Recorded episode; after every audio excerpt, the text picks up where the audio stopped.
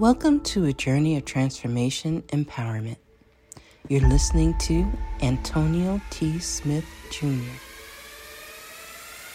where ideas ignite, change, and possibilities are endless. Before we dive into today's episode, we have something special for our listeners. Today's podcast is brought to you by a groundbreaking book that's reshaping the conversation around Black economic empowerment. It's Resegregation, Volume 1 The Power Matrix, a master plan for Black group economics with wealth creation, authored by visionary Antonio T. Smith Jr. Antonio isn't just an author. He's a former top secret combat special operations intelligence sergeant turned millionaire. His life work championed the economic autonomy and wealth creation within black communities. In this seminal work, dedicated to teachings of Dr. Claude Anderson, Antonio outlines a comprehensive blueprint covering critical sectors like finance, technology, manufacturing, and more. He blends military discipline with acute understanding of systematic disparity. This isn't just a book, it's a movement, a call to action to create lasting wealth and reshaping the economic narrative. Antonio's vision is clear drive a significant shift toward Black ownership and control. Listeners, if you've ever wondered about innovative strategies for wealth creation or how technological transformation can uplift the Black communities, then this book is for you. Join Antonio Smith Jr. on the transformative journey Pick up your copy of the Resegregation Volume 1 The Power Matrix today and be a part of the reshaping future. Now, let's dive into the episode and explore the possibilities that await us.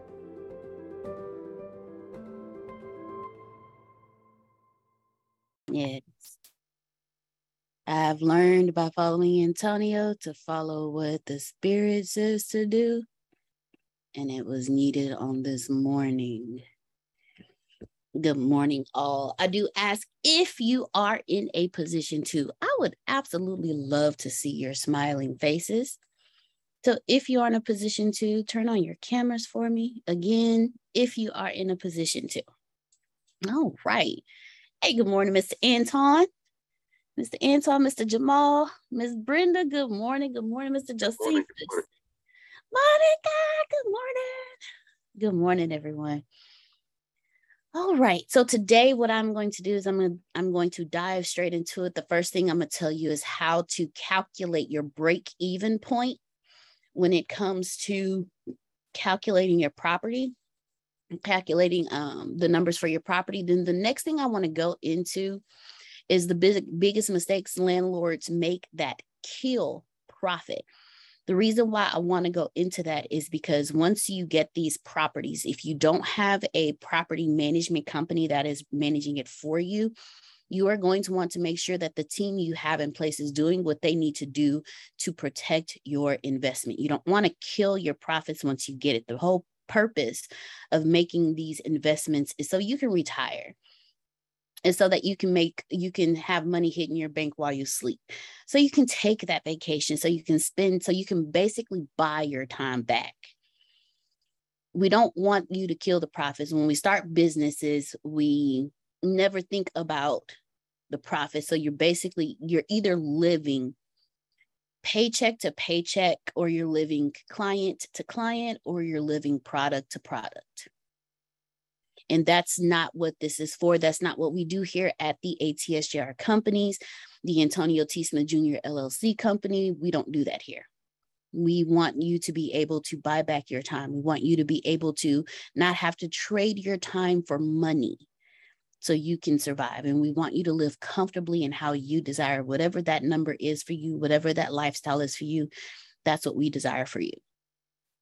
The first thing again, we're gonna go over on this wonderful, beautiful more. Oh, first thing I do want to do is um please keep Antonio and Grace in your prayers. Um, the homegoing services for Grace's grandmother is this coming Saturday. Keep her in your prayers. I've been getting text messages. Uh, Grace and I are related. We found that out. So I've been getting text messages. Uh, and it's crazy because we we found that out like four, probably four years ago. And over the years, we found out that we've actually been, we've crossed each other's paths on several occasions and never knew. Never knew. And Grace is two years older than me. So we never knew, crossed each other's paths all the time. Grace is my cousin. her her grandmother was the aunt to my my great aunts. So Grace's grandmother was the aunt of my great aunts, my mom's stepfather's, my mom's stepfather's aunts. So we we are related and really didn't know this. So I was I was getting text messages. I've been getting text messages throughout the week asking, "Hey, uh, what's this person's last name? What's who? What's the name of that person's wife?" I was like, "Oh, I got you, girl. Keep them coming." and then my mom asked me. She was like, "Hey, are you are you um are you working? You know, for the funeral?" I said, "No." uh, we call her Grace's mom. Grace's mom name is Marianne. She said that Mary, I said, Marianne didn't give me any uh directions. Therefore, I will be sitting wherever she tell me to sit. and if she said Deanna, she called me Deanna. She said, Deanna, if, if she say Deanna, go here, all I'm gonna do is get my keys, my purse, my wallet, and go. That's all I'm gonna be doing. but still keep gracing your prayers. And then Antonio yesterday uh, was a really bad day for them. His mom uh, his mom is is getting she's getting worse. Um, yesterday he he had to calm her down but he said that she is remembering conversations she's had seconds after she's had them. So she's like repeating conversations. So keep keep both antonio his mom grace and her family in your prayers and now we're moving to the business I, I definitely wanted to keep you guys updated on that so, again, ladies and gentlemen, how to calculate your break even point. Now, while every investment carries some element of risk, you can calculate the property's break even point of capital growth to assess the risk of a potential property investment before making the purchase. Remember, all of the numbers that we are teaching you are the numbers that you need to do before making the purchase so you know you're making a, a you know you're making a good investment and with that you want to uh, you want to be sure that the you're not going over because remember Uncle Jerome had five thousand dollars, five hundred thousand dollars, you know. So Uncle Jerome had ten ten thousand dollars of play money using the two percent rule, and if he wants to keep that two percent rule, then he needs to either uh, he can spend that that ten thousand dollars that comes from that, or no twenty thousand dollars that come from that, or what he can do is he can go back and increase his play money so he doesn't go past his 2%. That was a 2% rule. And again, today we are discussing how to calculate your break even point. So let's do some math. Let me bust out my calculator here. Do this math real quick. I'm gonna share my screen with you all.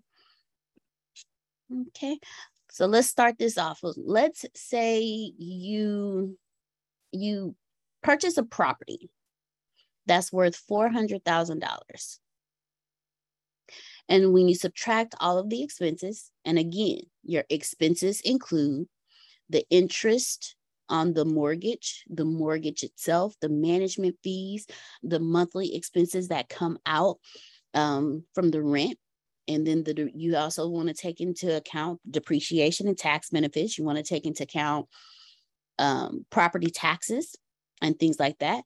And that that's pretty typical. So let's say uh, the property has a negative cash flow of $10,000 that's coming that's what's coming out. And that's fairly typical so if it costs you $10,000 out of your prop pocket to hold this this to hold this prop mm, ten thousand dollars out of your pocket to hold this property, then what you would do is you would divide the 10,000 from the 400. So that's 10,000. And you get four. You, you no, you have 40, you had 40,000 instead of. Thank you. Thank you so much. oh, look, I'm, I'm, it, it's, it's weird. It's kind of hard to read without the comma sometimes. Okay, so yeah, 400. That's 400. One, two, three. Ah, there we go. Thank you so much. Thank you so much. you divide that. You divide that by 10,000. So 10, one, two, three. And you have 40. And from that, what you're going to do is you're going to multiply this figure by 100 and the, the reason why you do it by 100 so you can make it a percentage. I think i did that wrong. Hold on.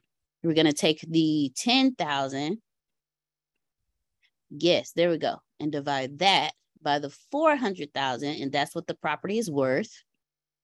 There we go. And you got the 0.025 okay thank you. I got that right. So what you're going to do is you're going to take that figure and you're going to multiply that figure by 100 so you can make it a percentage. And now we have 2.5%. So this property, if this property grows 2.5% in the first year that you buy it, then your investment has broken even. So let's do that again. Let's let's check. Let's say you purchase a property for seven seven hundred and fifty thousand and then your so we have 750,000. We know that the cash flow on this property is 10,000. 10, 1, 2, 3. We're going to divide that by 750,000. 1, 2, 3. And we, we get 0.013. And so now what we're going to do to turn that into a percentage for this property, we're going to multiply that by 100 so we can get a whole percent. And now we have 1.3% for this property. So for this property, if this property grows within the first year by 1.3%, then we have broken even on this property. All right. Does anyone have any questions on that math? I can definitely redo it. I'm not the math genius here.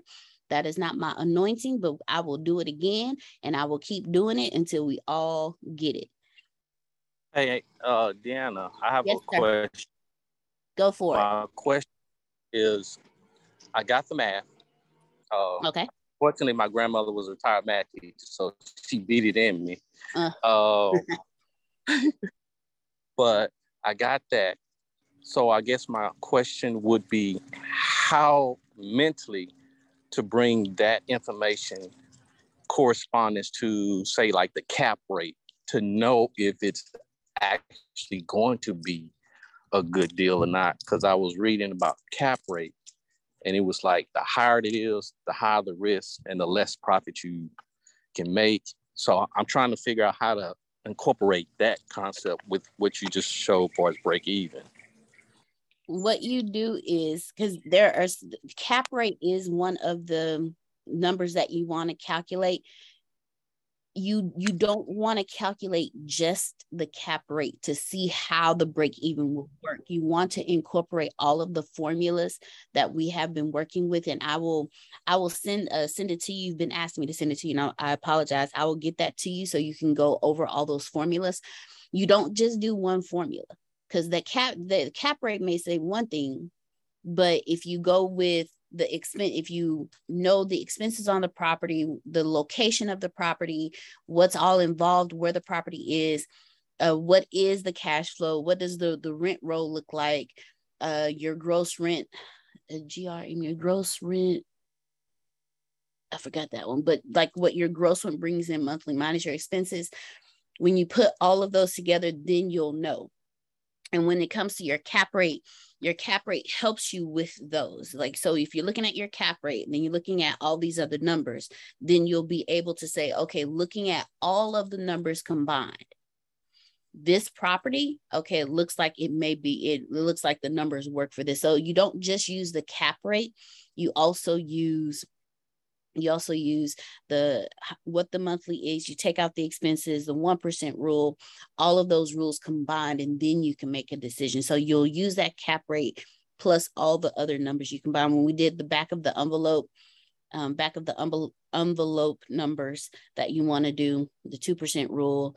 Um, Got to go back in my notes. Hold on. Okay. Well, I'll, I'll, send them all to you, but uh, okay, so the 1% rule plus the cap rate plus the 50% rule uh, plus the the net income the cash on cash return when you put all those numbers together then you can sit back and say okay this will help me. And and when you and then you go back and say okay well since i have all these numbers now now let me go see what my break even point will be. So you're okay. gonna com- yeah you're gonna combine all of the formulas. Okay. Okay all right all right sorry about that i just no. i just been doing a lot than anything no don't apologize eh, apologize for not asking a question. Don't apologize for asking a question. so now that we know how to calculate the break even, um, let's assume that the property does grow by only 2.5% in the first year of owning the property. So now what happens to the break even point the second year? When you take it, because you want to take into account that the rent has increased. So instead of your out of pocket being 10,000, now your out of pocket would be 8,000. And you can calculate the break even point with that too, using the same numbers instead of the 10,000, you use the 8,000.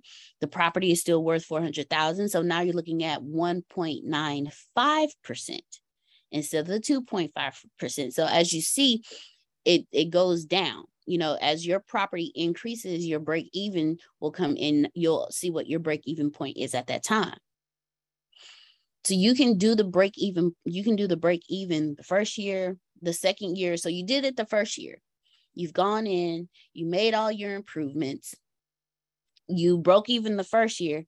Now you're going back. Okay, so now the property is worth this. My out of pocket expenses is it dropped by two thousand dollars. My monthly out of pocket expenses dropped down by $2,000. So now what will my break even point be for the second year? And you do the same math. Numbers, numbers don't lie. You do the same math and now you got it. But now, what if I purchase this? What if I purchase this property and it was below market value? Now that involves a little extra calculation, but it brings up some different results. So let's go back to the $400,000, uh, the $400,000 property. But let's say the property is actually worth $450,000 when you bought when you bought it. So the first numbers were you bought the property for 400,000 and the property was worth 400 $400,000. Now we're going back and the you pay $400,000 for the property, but it's actually worth $450,000 for the property. So let me pull up my calculator. Calculator. All right, there we go. Let me clear, let me share my screen here. Okay, and let's clear this out. Okay, I bought the property, but I bought it below market rate the property is worth $450,000, but I bought it for 400,000. Now again, all the costs are the same and so is the rent, which means my monthly out of pocket is $10,000 a month. So now what would my break even point be at this moment? Now you might be thinking to yourself that I'm already $50,000 ahead. So wouldn't the break even point be negative? Let's do the math.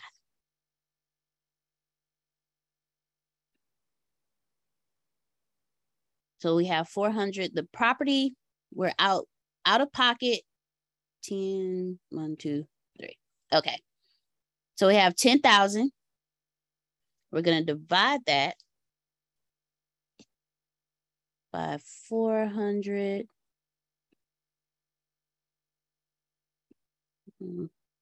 10, 1, 2, 3, divided by 150, 1, 2, 3.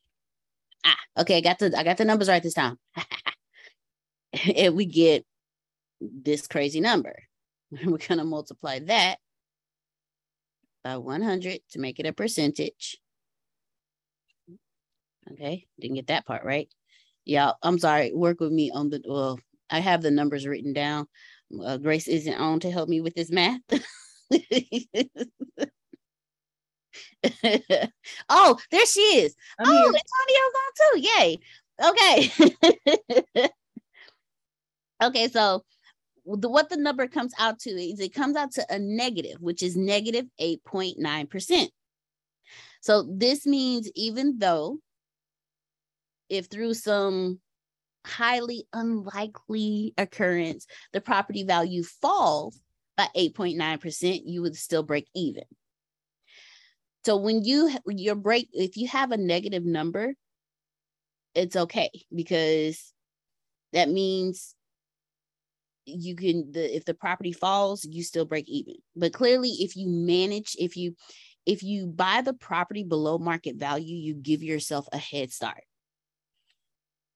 So when you do the, when you do the math, you say, okay, it takes me 2.5 if uh, if my the value increases and if I break even if it increases by 2.5% in the first year, then I broke even. But if I buy it under, uh, if I buy it below market value, then I'm doing great anyway. So this lets you know, okay, I bought it at market value. This is what I need to do. I bought it below market value. No worries. I have a great head start. So let's go over the original math again on how to calculate your break even point. If you purchase a property that's $400,000 and your negative monthly cash flow is $10,000, then your, your break even would be 2.5%. And you would take the 10,000, divide it from the 400,000, and you're going to get uh you're going to get the point zero in a number to make that a whole number, a whole percentage, you just multiply that by 100 and it'll give you that percentage for that. Okay, so do we have any other questions? Well, do we have, please, and ask your questions, please. Do we have any questions on how to calculate your break even point? So, uh, question: the growth, the growth to break even, how does that look? All right. Wonderful question. And then I'm going to pass it. I'm to answer this question for you. Then I'm going to pass it over to Antonio. Um, the growth takes place when you do what we call forced appreciation.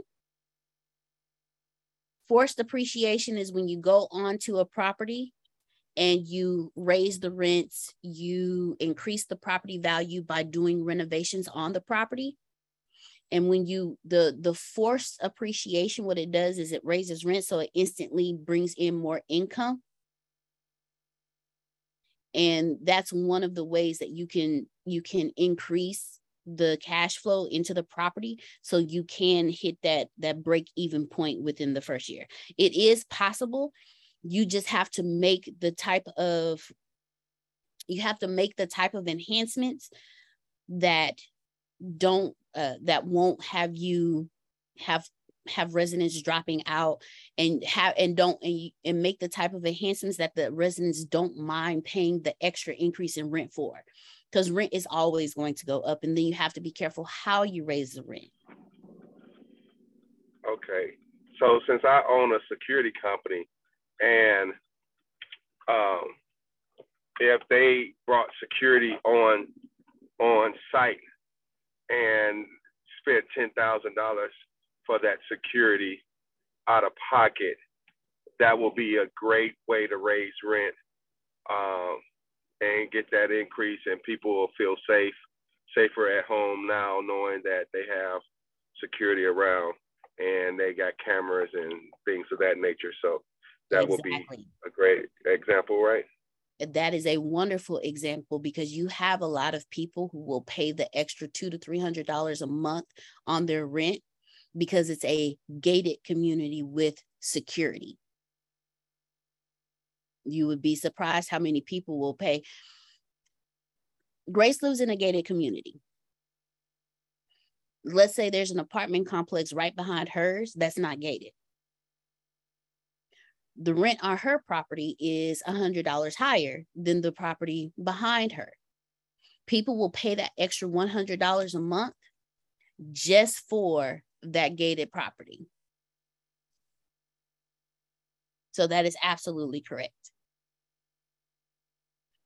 Uh, Mr. Antonio, do you have any anything you would like to add on to this? I'm going to go ahead. No, no, no. I, I, taught you real estate. It's like me talking myself. So you everything you're saying, I, I you, you're you're a chip off the old block. You're doing just fine. Good job. That's why I got you doing it. Yeah, good job. All right. I'll leave it. Yes. As I travel internationally and stuff, you'll see um, gated communities with security that raises that value of that property. So you'll you'll see that. You, you'll see that a lot. All right, same energy. Let's just let's take a different approach. Well, it's the same energy, same subject, but how do you get to qualify for the four hundred thousand dollar thing? Because it's four hundred thousand dollar property. Most well, my assumption is most of you don't have an extra four hundred thousand dollars lying around. That's my assumption. It could be an improper assumption, but it's my assumption. So I'm going to teach based off of said assumption. And since most of you don't have an extra $400,000 just lying around, Grace may have, she may, her grandmother just died. And she was born in the 20s. Them folk hide money in couches and TVs, you know, coffee, coffee cups and stuff. So she, you may, Grace, uh, Grace, if you need me to help you, just, you may. That's I'll come help you do whatever you need to she do. grew up during the Great Depression. Uh, don't nobody born in the 20s or the 30s trust banks. So it may, may she may have, you know, she may have, you know, a couple hundred thousand dollars tucked away. There may be in all two dollar bills though.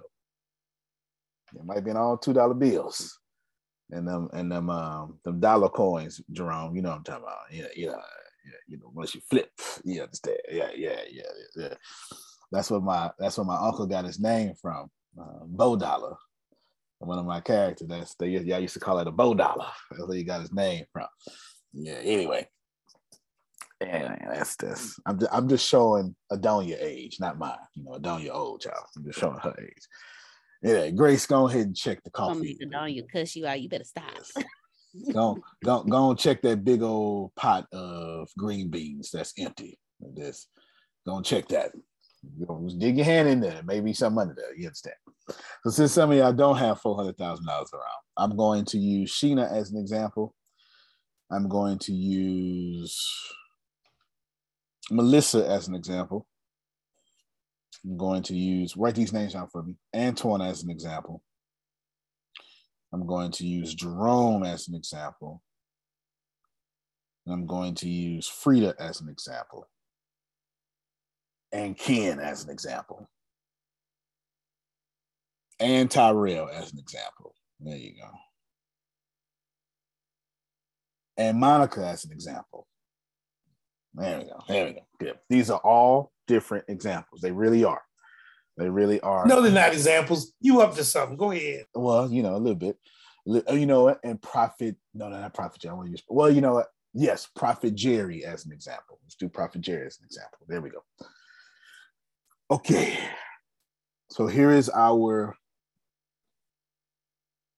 here is our, let me, let me say a few things first. Let me build some foundational stuff for about a minute. All this real estate stuff that we're going through because y'all about to start buying real estate, you're not supposed to memorize this. You will have homework. Don't worry. The way you will learn this is we will force you, like Adonia Daddy did her, into real estate. Worry not. All right, you would just be forced. That's number one.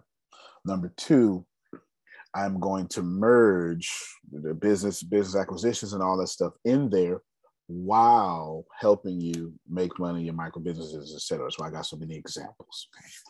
So the slick side, I'm going to start in that order because it's going to be helpful. Sheena, Sheena, Sheena, are you available to hear? You don't have to, but just are you available to hear? I can hear. All right then. So Sheena has some money lying around, and she has some benefactors or angel investors lying around too. Does anybody else fall in the category? You've got a couple of dollars laid to the side, and you also have the ability to get people to invest 10, 20 to thirty thousand dollars in your company. Is Jerome was like, that ain't that ain't that ain't my family, bro. Antonio's like, ain't my family either. I ain't only person invested in me was Jesus. That's the one. I got you. I completely understand. Is there anybody else who has the ability to go to grandpa and get a quick 30,000? Okay, Grace, you may be impossible. You got an uncle that act like My me. grandfather would never. He Your might have it, but he ain't gonna give it to me. He'll give it to you. Okay. All right. Then. So this is the only example here. Should you have a little money laying around and you have an angel investor or any type of investor, even angel investors want to get paid back. Yeah, I'm not sure if y'all know that. Yes. Angel investors want to get paid back. If you have anything like that, then the way you qualify for something that's four hundred thousand dollars, and you're gonna hear this word a lot in this, is leverage. So how do you turn twenty? Let's do. Let's just use twenty five thousand dollars as an example.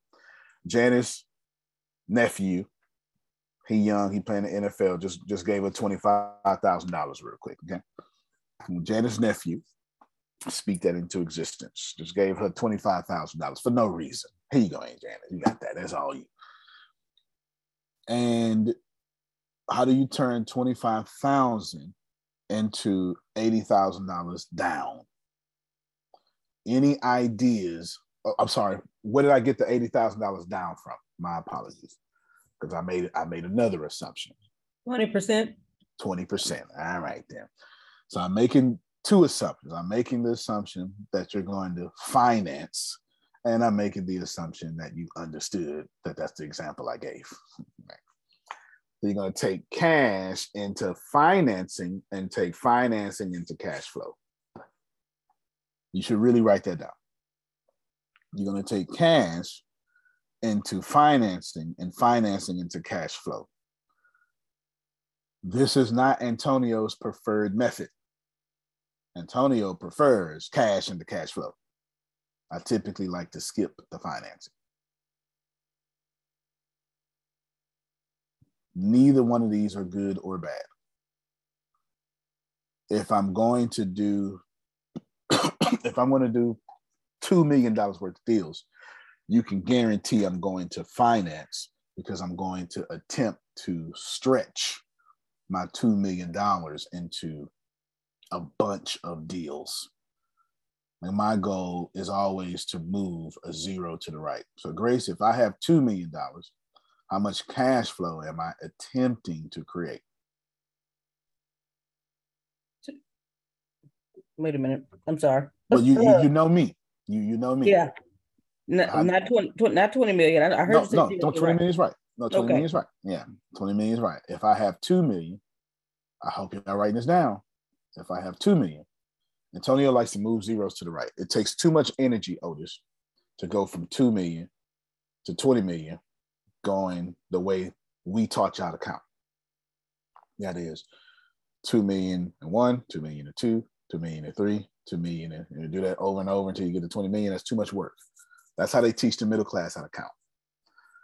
How they teach wealthy to count is 1, 10, 100, 1,000, 10,000, 1 million. I mean, 100,000, 1 million. You get the point. Zeros to the right. That's how they teach us to count. So, what this means, if I want to take 25,000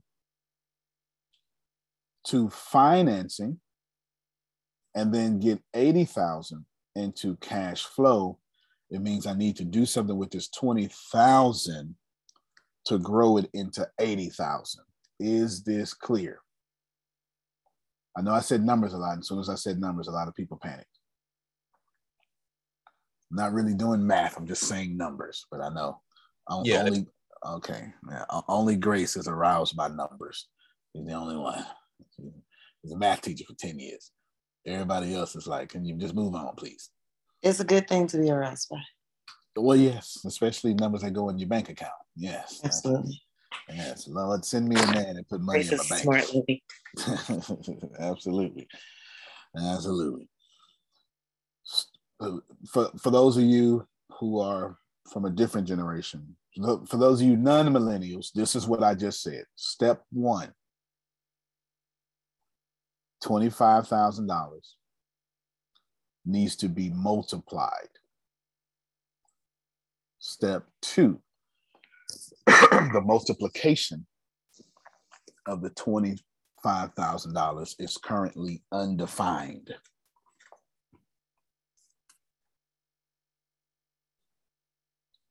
Step three, multiplying this undefined number must be at least to $80,000.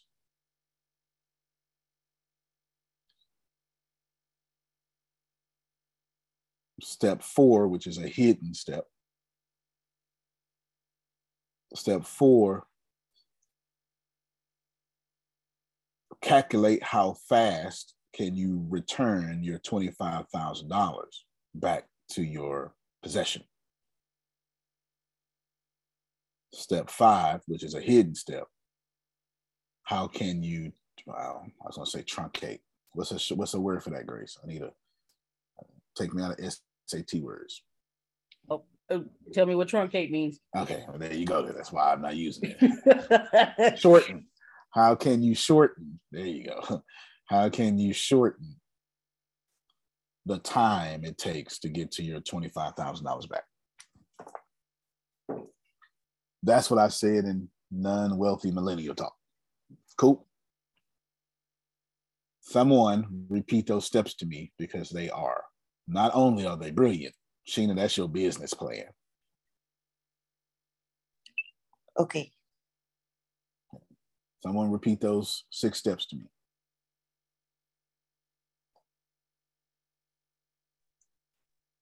Step one. Hold on, someone not Grace. Repeat Oh. those six steps to me. Let me see. We know Step Grace taking notes. Well, we know you taking notes too. Let me see if anybody else taking notes. If you're in your car, you have an excuse. It's all right. If you're in the car walking a dog, Grace will send you the notes. So if you're Stradivari, you Stradivari got to play drums and the flute at the same time while listening. You know, he got to do all of it. You know what I'm saying? All right. So Grace, go ahead and read your notes. Y'all take notes. How can you come on now? The game is being thrown at you. You said, "Oh Lord, changed my life." Yeah, it's happening on this Zoom call. Take some damn notes, okay? Take some notes. Go ahead, Grace. Okay. Step uh, one. Hold on real quick, wait, and make sure if you're like Otis and you got 15 clients in front of you right now, just hit Grace up on Discord or something, whatever, and then ask for the notes. Cool. All right, go ahead, Grace. All right. Step one, $25,000 needs to be multiplied. Step two, the multiplication of the 25,000 is currently undefined. I'm just repeating what he said, okay? I'm, I'm, I'm gonna explain it all. Just keep going. Step three, multiplying this number needs to be at least to eighty thousand dollars. Uh, step four, so you have to calculate how fast you can, how fast um, you can get the twenty-five thousand dollars back to your possession. And step five, how can you shorten that amount of time to get the twenty-five thousand dollars back to your So? I- I'm gonna show y'all how y'all mess up money. Because steps one and two, free where you at? Let me see your pretty face. I think I saw you driving. I think I saw you driving. Let me let, let me see your face. Make sure. This is how y'all mess up money. If I said right now, okay, I'm gonna give you 25,000. Who is willing to admit the first thing you're going to do is buy what you need? Oh, come on, don't fool me now. Don't. I could have set you up and said pay some bills. I was being nice. All right, Jerome's like, I'm paying bills. Yeah, I think I would have did that in the past. Maybe not now. That would have been me paying uh, bills. Yeah. Okay. All right. Then paying bills. I think I heard somebody say Not define paying needs. bills, but define need. Okay, define needs. Exactly. And before I define needs, it's already wrong. Let's just up front, it's already wrong because needs aren't multiplication. I'm going to define needs, but it's already wrong. Do you understand? Needs is something that you need to grow your business, is the way I'm using that. Something you're going to use to leverage your business. Does everybody see that? That's what defining a need is, the way I'm using it. So just know that was 90% of the phone call that participated, and all of y'all would have lost $25,000. Okay, go ahead. Don't you just would you just put it I in the would bank have, and then I've get them to give actually you more would money? have turned around, I would have turned around and give it back to you, Antonio, so you could invest it. That's You what know, Grace I'm, I'm, does. I'm, That's I'm a exactly golden sneaker. I really don't have any need, need, needs, but I would turn it around and have you reinvest for me and live up and uh, move over from that. That's what Grace does for sure. What you want me to do with the real? No, but she did. That's what she did. Go ahead, Sheena. No, Sheena, come back. She come back, Sheena. Yeah, I was talking at the same time. Oh no, no, no, it's fine. I No, no, was- I'm, I'm I'm here to help in great detail. So so I want my goal is by the time y'all leave this call, or by the time you get 25, especially you, I'm using you as an example. That you have you have a step by step guide, right? Not Uh, something so wouldn't you just Yeah. put it in the bank and then ask them for more money? that Because now makes you have twenty five sense. thousand dollars in the bank. That makes sense, but that's going to be more of Melissa's example because Melissa could put two million in the bank, not twenty five thousand. That's why I use Melissa as an example. That's Okay, exactly why. Yeah, because if you put twenty five thousand in the bank, you're only going to you can actually no, you're only going to get back twenty five thousand one dollar. No, I mean, and then take out like get credit from it and spend the credit. Okay, so that's called a. This is a very good question here. Very good example you brought. That's called a secure loan. At this point, you're borrowing against your own money, but if what you're only actually doing is increasing your credit score, you're not actually multiplying that twenty five thousand. But that was a really good question, and let me tell you why that's a good question. Because how many of y'all know you've been told that advice? Take your money, and go down to the bank, right, and get them that secure. You, you're like, that's how you build your credit instead of a secure thing. That question is so fantastic because all y'all got it, but it's not going to work. Remember, the government tells all y'all start a 401k. Why we ain't got all y'all being millionaires and billionaires? Because if everybody doing it, if the government is telling everybody do it, probably don't work. Government telling all y'all use a savings account. How's that working out for you? Think about it. Exactly, right? Think about it. If everybody's doing it, it probably don't work. Gina asked a very good question. I like, and I really like this question. So what this is, this this is a step-by-step guide. And I'm gonna I'm gonna go back and forth in there and put more details in it. So especially you, Sheena, in this case, what you're going to do is when I put these details in it, and Grace or Deanna will put it in the chat, you just copy that because it will be your blueprint. All you got to do is walk from step one to any bulletin point and go forth. You'll be fine. And this is you're in master's level learning right now, and if Adonia is not in a meeting right now, she is on fire right now, but she's probably in a meeting. She typically has meetings on Wednesdays and Thursdays. All right. If you're not multiplying your money, you're already wrong. Now, hear me well. Most of y'all have businesses that don't do multiplication. So if I give you $25,000 and you put it in your actual current business, you're going to lose that money. Antonio, how are you going to lose that money? Here's your bulletin points here. I am actually in my way to on my way to a meeting right now. Good. How are you? So Sheena, so what, what's Sheena's bulletin points? Sheena, and there's going to be a bunch of don'ts here. Don't put money in your business that doesn't double, at least double that money within 30 days. That's one of her bulletin points. So this means that she Because y'all gonna say, man, nah, I could double it. If I put twenty five thousand in, man, I could reach. You know, I don't know. I have no idea what you're gonna say. I, I can get, I can get back fifty thousand. I'm gonna say how long? Six months, and I'm gonna tell you too long.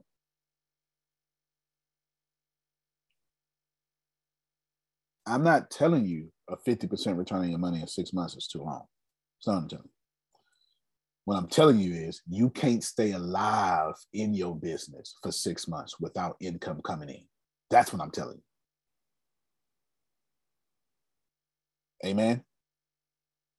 Like if you if you be realistic with your business, your business can't go six months and wait for a return.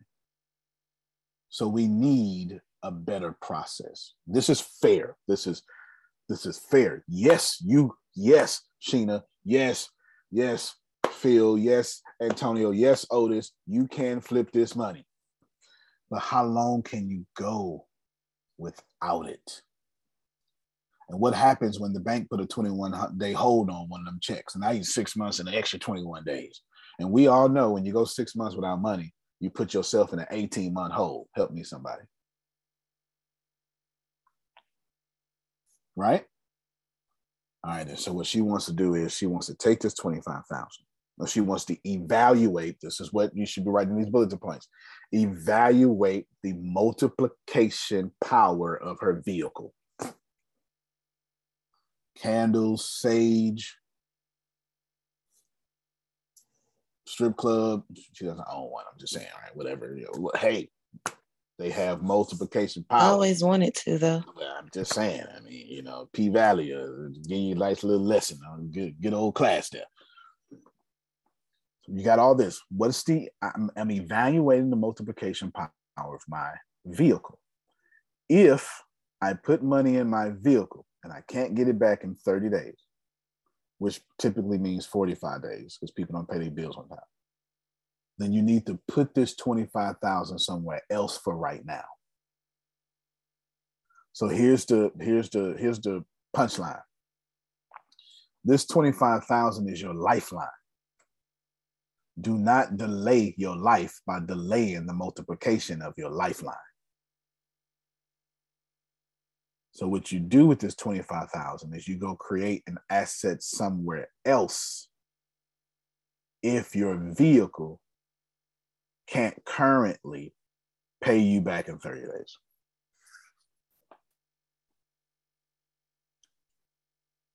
And most of y'all, we already 90% of y'all would pay bills, fix your credit, got that stress off you, paid your phone bill. You just what you would have said, I gotta pay my phone bill because I can't make money without my phone. How'd they make money in the 1400s then? Mm-hmm. Right? Well, that's fair. Gotta pay my internet, can't make I'm home based business. Gotta have it. You would have justified putting your money in someone else's economy. Yeah. Yeah. Money should be multiplied. This is fair. I gave Sheena her step by step process. However, I do need to explain a few things. So when they say step two, this multiplication of this $25,000 is undefined. Yeah, that means what's the what's going to be the return on the interest of this $25,000? How soon? How fast? to what point, to whether or what, sorry, I, I guess I got my degrees on today, to whether or what extent is this $25,000 going to multiply the the US dollar inside the vehicle and economy of the good witch global. I have no idea why my degrees are on so early, but it is what it is. Right. So some of y'all understood that, some of y'all did not. What I said was, I said, I don't even know how to break it down simply. the I have no idea how to break that down simply. So, so you ask me a question. Y'all ask a question so I can come down. I, I have no idea how to break that down simply. Any questions? You can't hood that up, huh? All right. I can't. It's too hard. It's, I'm trying, but I can't. Just, uh, I guess if How I step you, back, oh, go, go ahead, go ahead. How would you explain that to your daughter? Okay, I would say, baby, look at your dollhouse. Do you like it? She's gonna say yes. Does it create more dollhouses? She's gonna say, huh? And I'm gonna say, well, how many dollhouses do you have? She's gonna say one. And I'm gonna say, well, do you want a bigger dollhouse? If she says no, I'm gonna say, well, good, then you're fine. Then you do everything you want to do. If she says yes, well, then she's not fine. How are we gonna grow the dog house? Well, so I can I can build this, and I'm gonna say that's one way, baby. Or your dollhouse can build itself. So make sure the next dollhouse you buy, get, or have is self-growing. How we do that? Well, we get unicorns to sprinkle magic dust on it. Call car chill. there you go. Get y'all got me. So basically, uh, Deanna, you got to fix that. So basically, we're talking about how can I get the Good Witch Global to self-grow with unicorn and mermaid dust? And of course, that's just economics and mathematics. Got it? That's basically what I said. That's basically what I said. Now she's going to tell you about mermaids and unicorns and you know where you can find them, but that's not my field of expertise. Okay, that's not my field of expertise. All right. So I don't know how this money is going to multiply, but I do know I'm going to figure out how it's going to multiply because it's going to help me in step three. It's going to help me see how long can I get to the eighty thousand dollars. Then when I get to the eighty thousand dollars, Jerome, how many rents do I have to get to get back my twenty five thousand? And that sounds something like sixteen years, and you got me messed up. It ain't sixteen years, it's something like seven, but you get the point. Why would I take twenty five thousand today to get it back in seven years? Is that smart? Of course it is. But can my business go without income for the next seven years and I'd be okay. Which is why step four is there. Calculate how fast you can return the $25,000 back. That's what I just explained, which leads us to the holy grail, step five. How can I shorten this? This means, Sheena, you're going to take 25,000 and you're going to have that 25,000 have another baby of 25,000 and it may not be in your vehicle. So she's going to take 25,000 and that 25,000 will have a bunch of babies until it equal another 25,000. Now she got 50,000. Then she's going to take that 50,000 and she's going to get that 50,000 pregnant to come back with another 50,000. Now she got a 100,000. Then she's going to take that 100,000 and figure out how to make a 200,000. And then at that point, she goes, put $80,000 down on that real estate. Can y'all see the difference between what I'm saying and what you've been taught? What I'm saying is while you're multiplying your money, delay going to get financing until you have that finances two or three times over. Man, that is the that Jay Z said, if you can't afford to buy it twice, you can't afford it.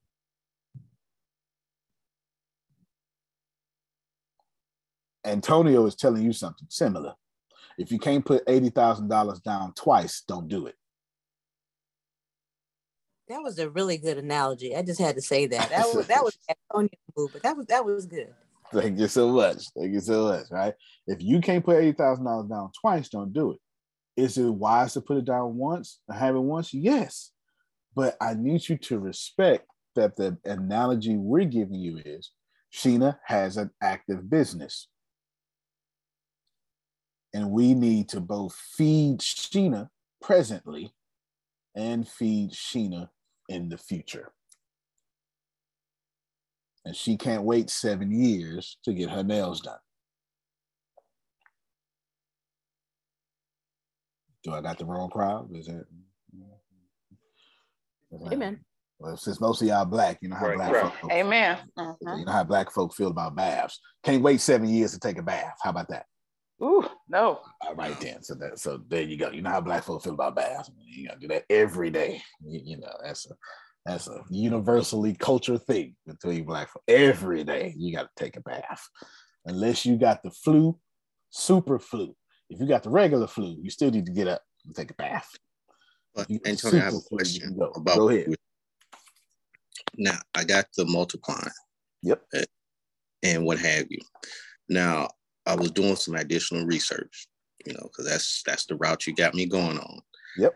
And if a person, I realize, but tell me if I'm wrong or not, but from my research, if a person or individual has whole life insurance and they have not touched it, and if it came up to that amount, they can use that whole life insurance without being penalized from the government to be able to get that apartment complex as a down payment, correct? This is 100% correct. They need to roll that that whole life insurance into a pre-taxed dollar entity that the bank recognizes. Okay. Okay. Absolutely. Absolutely. Absolutely. That's why I'm sorry I said pre. Um, yeah, no, I'm right. Yeah, pre pre-tax dollar entity. And in some cases, you can either use a Roth IRA with that whole insurance, but that's an after taxed um, entity that the bank recognizes. IRA is an individual retirement account, Roth being a specific designation for said individual retirement account. Roth, in simplicity terms, means after tax dollars. IRA, 401k, in simplicity terms, mean before that money's been taxed. So, what you call a 20% penalty is actually a 20% tax that you haven't paid yet. It's, it's never been your money. The government's been using it, but it's never been your money. So, what he's asking is when your whole life insurance policy that kicks you back cash, depending upon how you set up, and in most cases, that cash is going to be growing deferred tax free. There are some some examples in which how you use that whole life insurance on your tax during during tax season. This is why I'm saying could be pre or tax, just depending on how you use it. If you've been paying taxes on it with your CPA each time, then now it's after tax dollars, and then you can roll that in a Roth IRA. Most people won't do that. They're going to use their IRA as a deduction and not pay taxes on it up front. Got me? That's why I'm going. I'm not back and forth, that's why I'm giving two examples. So you can roll, and most wealthy people or, or people thinking about the future, remind me to define what wealth is, okay? I want to define middle class, poor, and wealth. Yeah, let me do that. I'm, I'm showing I'm showing what I mean by that. Most wealthy people are going to put an whole life insurance policy on their sales, on their child, and then roll that into a Roth RA in Aiden, Aiden Jamar Smith's name. That's my oldest son. And now that Roth RA owns $2 million worth of real estate. Not Aiden. Aiden controls the Roth RA. The Roth RA owns $2 million in real estate. And since it's Roth, the taxes have already been paid. So by the time Aiden turns 18, he walks into not only $2 million of appreciating assets that he can use depreciating in his tax returns and his tax outcomes, but Aiden walks into a situation to where he never needs student loans. And he's already bankable and grantable. Why? Because one day Antonio Jr. decided to pay $80 a month for a life insurance policy. Yeah, I Great. was thinking. Great was- question. that Yes, was awesome. sir. Keep going, Tyrell. Great question. though. You pulled you pulled from No, me different. I was just saying, I was just doing some research and just kind of like, well, if it's not taxable and you can use it, what's the other outside the box loophole?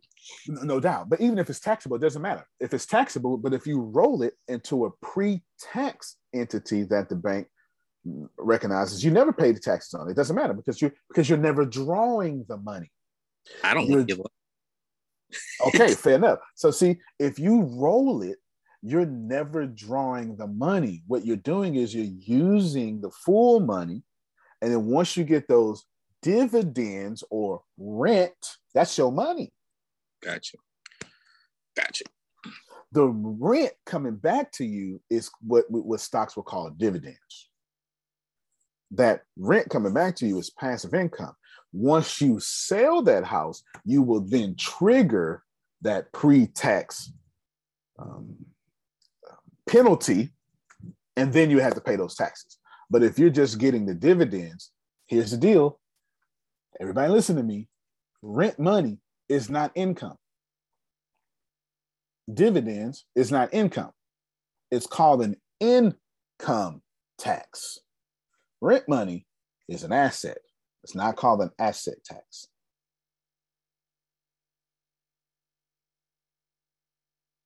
That's good. That's good. All right. All right. So Antonio. Yes, Antonio. sir. Um, so this is what I'm thinking, and you you let me know okay. what your thoughts are. So I have this blockchain technology, right? Right. I was going to talk to you about that sometime this week too, but keep going. And I have, I want to use it in the security industry where I'm paying paying employees while they work every hour. It's hitting like their it. it hit, it's hitting their account. I like so it. I need 25 grand uh, according to your your uh, analogy. Okay, and, so you you in Sheena's example then. Got it. Right.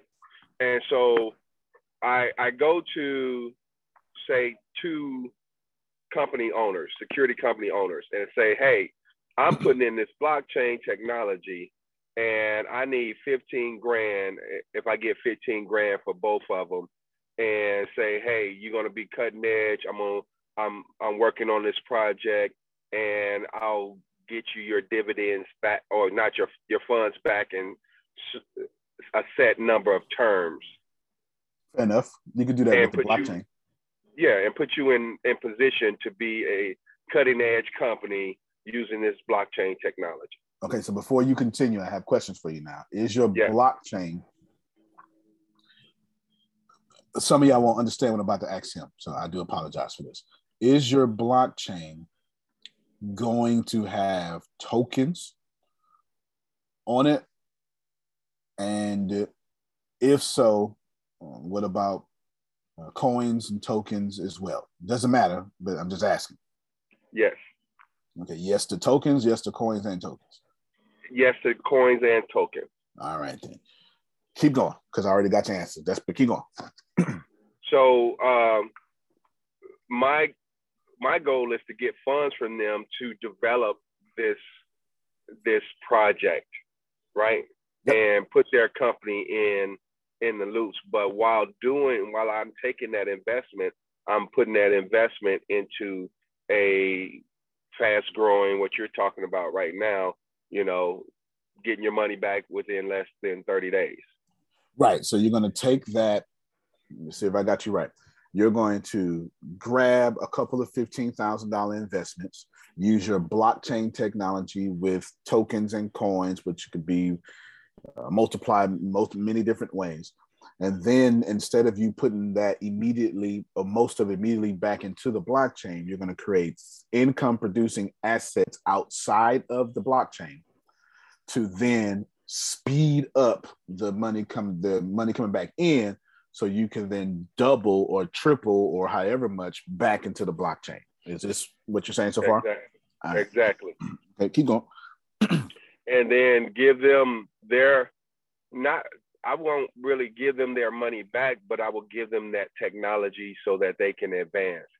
So I'm just using what I have as leverage to get the money. Um, so, if, no doubt, if, if you don't give them their money back, then you have to give them ownership. You understand what I'm saying? Because if you like you you don't have to give them their money back, but you're gonna have to give them ownership. Now it could be a silent ownership like equity, but you have to give them some sort of um, compensation back for their money for multiple reasons. For one, it's moral. For two, it's a Ponzi scheme if it's not. For three, then there was just donations. And if you're asking for donations, and let that be upfront and up clear. You understand what I'm saying? But if you're well, asking, they'll get a product.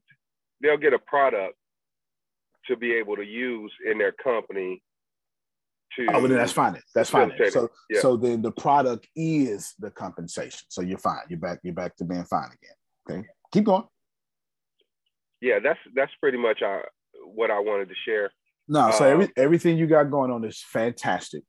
What you would want to do is you want to create income activities from the tokens. Uh, I, this is so Tyrell asked a doctor's level question, and now he's asking a doctor's level question, and I am sure the whole right side of the Zoom call is like, "Huh? I'm so sorry, but I will do my best to to explain it." Blockchain uh, Bitcoin is not blockchain.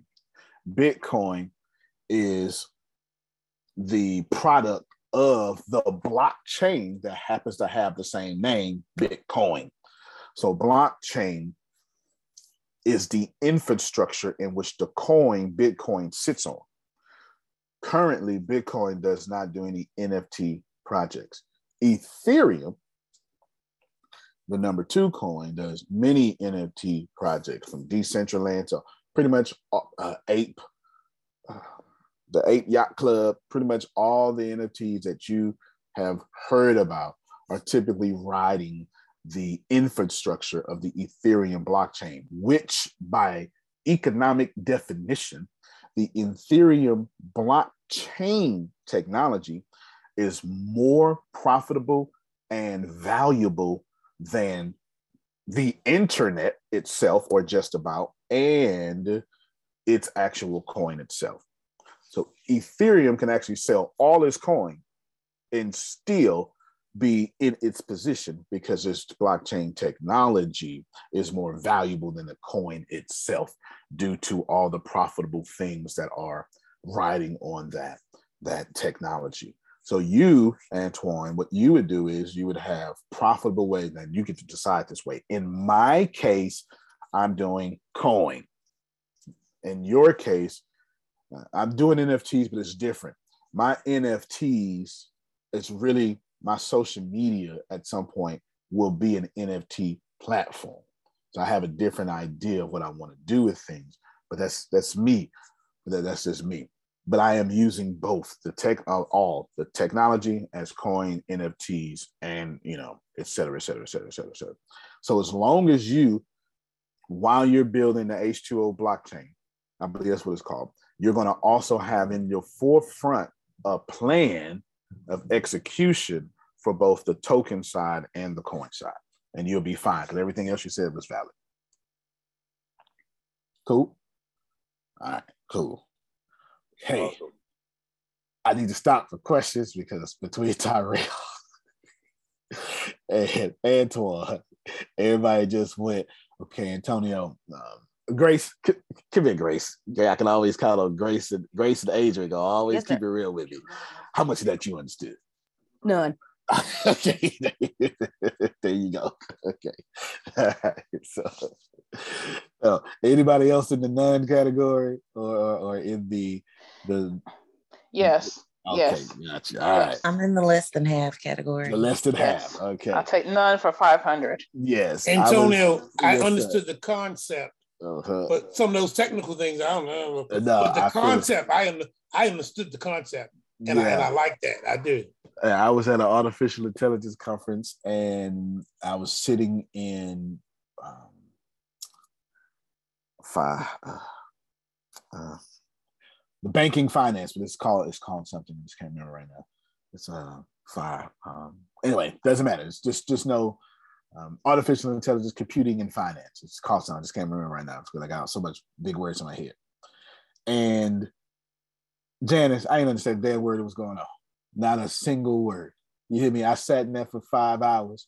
All I heard was uh in between the speakers' sentences. Every time they went, uh, that's all I heard. FinTech. That's what I'm trying to say. Thank you so much. FinTech.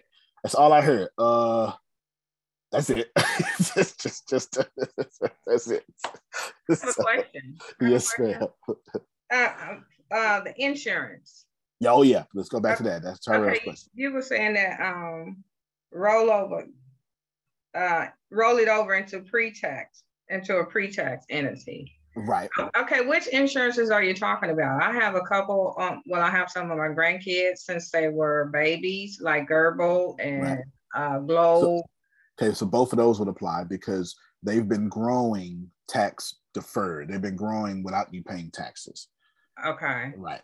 So when once you cash that, there's there will be we call it a penalty, but it's really not a penalty. You just ain't paying taxes. You know what I'm saying? So Okay. one and your 401k grows the same way. Your 401k grows with the taxes in it at the same time. okay, So what you're going to do is there are there are entities. I'm I'm saying it that way for two reasons. One, I don't want to confuse everybody. Two, it walks in a CPA territory, and I can tell you off the call. Well, I can tell you now where to go, but then I'm gonna tell you consult with your CPA because I don't know your particular how you do your taxes and stuff like that. Okay, But there is pre the easy way to get this is there's pre-tax and after tax. In layman's terms, everybody will understand there's a 401k. Say goodbye to your credit card rewards. Greedy corporate mega stores, led by Walmart and Target, are pushing for a law in Congress to take away your hard earned cash back and travel points to line their pockets. The Durbin Marshall credit card bill would enact harmful credit card routing mandates that would end credit card rewards as we know it. If you love your credit card rewards, tell your lawmakers hands off my rewards. Tell them to oppose the Durbin Marshall credit card bill. and a Roth IRA. mhm, That and that is Roth is after taxes. This means the taxes have already been paid. This means that Janice got money from a bake sale. And uh, those people who gave her the money during the bake sale already paid the taxes on that money because when they got paid, FICA took it out their check. okay, So that's after tax money. And then you're going to take that bake sale money and then you're going to put it in a Roth RR, Roth IRA because the taxes have already been paid on it. You would have to do something, but the taxes for the most part have been paid on it. Mhm. A 401k has never had taxes paid on it. So when you buy real estate your 401k, it needs to go into there's quite a few entities that can hold a for a, a real estate property for your apartment doesn't matter. And it will hold that property tax free because you haven't paid taxes yet. And as long as you don't don't when when you sell you're going to trigger that tax clause where you got to pay those taxes. But as long as you are passively getting that income you won't have this problem okay, so if you're doing buy and hold, you're going to be fine. And if you're doing, you know, flip, you're going to be fine. But it doesn't matter if you pay two million dollars worth of taxes, but you made 20 million. It doesn't matter that much. I mean, it's okay. You know, you, you, you can use the extra 20 million. It's all right. yes, for sure. yeah, exactly. Okay, okay, So the, the, the insurances you named were pre-taxes, Gerber, all that stuff like that. Anything that you've done for like some sort of trust fund minded, because mm-hmm. that's basically what you what you were talking about just there. That's all. That all. None of that has been having uh, taxes yet. However, however, big however here, and most likely, depending on when you sign up, there's a year demarcation here, but most likely, you don't even have to pay those taxes. See, this way it gets into CPA territory because I don't know how you set it up.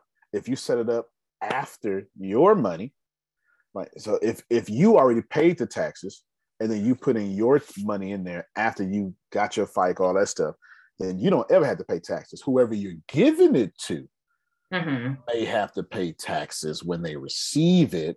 okay, But again, there are ways not to do that. This is why a lot of trust fund babies don't have to do that stuff like that. right. Because that's what I'm trying to do. I don't want them to have to pay a tax of something that I'm giving them. Okay, so right now I can tell you for sure that Uh-huh. you're in, from what I've heard so far, you're in the right territory. They won't have to pay taxes. From what Okay. I've heard so far. Okay, Yeah. But of course, consult your CPA. But from what I heard so far, you're good to go. okay, good. Yes, ma'am. Good. Thank you. No, you're very welcome. That's a that's definitely that's an age appropriate question. You young folk ain't got that problem. You know, you got that problem for sure. Yes, yes, fintech is what I was trying to talk about. So we have Sheena's 25,000. If you're Melissa, then you ain't got no problem. You just take your big money and then you put it into more big money. what this means for Melissa, if she can hear, is you just keep doing big deals. You take big money and then you roll it into big money and you roll into big money.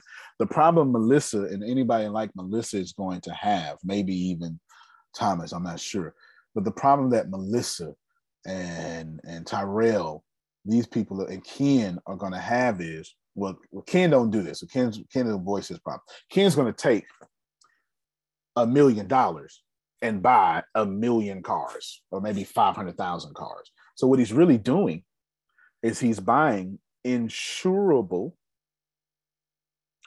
bankable, loanable assets that even if I default on my payments, all right, well, thank you for your donation. Let's fix this up. I'll put it back out to somebody else. So he's taking a million dollars and then getting 500,000 cars. That's not accurate number, but you get the point. 500,000 cars. And he's turning, turning a million into 50 million. But see, y'all not doing that. What you're doing is you're taking a million dollars and you're buying what you need instead of taking a million dollars and buying 500,000 assets that bring you money in every month. Get it? So in Melissa's case, where I just answered the question, you're going to take a million dollars and you're going to buy 500,000 worth of assets. And that's a very good, easy example to understand. Cool. Now we've went way up, Jerome. This conversation went from A, B, C, D, E, F, G to to whether or what extent, Antonio, is the pull of gravity at 9.86 meters a second.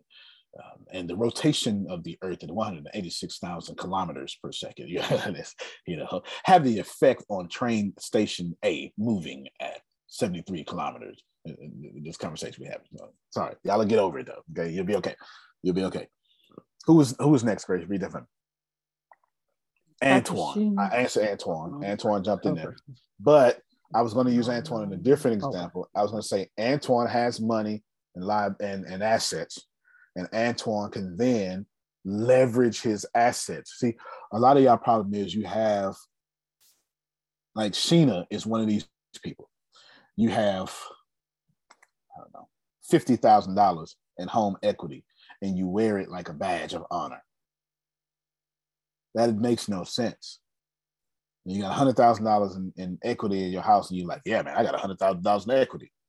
Why would you do that to yourself? Why would you freeze money so the bank can say, "Good job, Janice"? Wait, say that again. Yeah, if you have fifty thousand dollars, how much equity you got in your house? Because you got some. About one twenty. She got one hundred twenty thousand dollars equity in her house. When she can turn one hundred twenty thousand dollars into a million easy. Well, go get it, Tony. That's an appropriate response. I'll help you with it later. An appropriate response. That's why I was going to use Antoine as an example. Well, the when, plan was I was going to hold the house and then sell it. Or, um, or and when I get the new one for the marked up price. But if you could just go get it and do whatever with it, that would work. Okay, that works. I will. Of course, what she could do is take a hundred and twenty thousand dollars. Y'all hear this? And then instead of waiting seven years, four years to sell it, she could take a hundred and twenty thousand dollars, Grace, and then create a hundred and twenty thousand a month, and then have that hundred and twenty thousand a month, by how many assets that is, pay her back down to equity back in her home to start over again.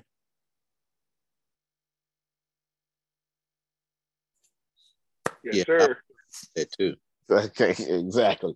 That's why I was using Antoine as an example. Okay. If you just joined us, we try to we had Deanna going through I, you know, I've I I got Deanna, I've teach Deanna massive real estate due to the fact that can't be around me and broke. It's unacceptable. You understand what I'm saying? Jerome, we can't have that. I don't have I don't have friends that don't have bank accounts. If you're gonna be my friend, you're gonna have a bank account and a license and assets. Well, we can't be friends.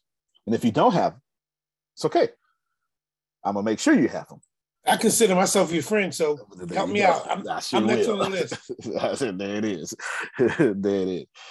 And we're trying to figure out how do we get to the eighty thousand dollars down for affording a four hundred thousand dollar um, purchase, uh, real estate purchase. Now, of course, Deanna was using Texas numbers. Real estate is real sexy in Texas and Atlanta. I mean, and Georgia. And uh, I mean, I, I typically wouldn't buy. We'll come back to that later. Here's the difference between because I was going to say too much strong. Here's the difference between middle class, poor, and and wealthy, and it's time. I can give you different examples, but I want to give you something that really is going to resonate with everybody. Poor people. So, so you're going to say, I'm not poor. Or you're going to say, I'm not middle class. Going say, I'm rich. Well, I, got, I got Jesus. I am rich. I know. But I want you to, it's like everybody, like everybody, check out your headphones and put me on speaker. I want to hit everybody around you too. All right? Unless you're at work. Right? I want to hit everybody around you too. I want to hit, want to hit all of them. You understand what I'm saying? I'm, I'm still here. Okay, yeah, yeah. I want to hit all you. Turn your car speakers up so everybody on the street can hear me.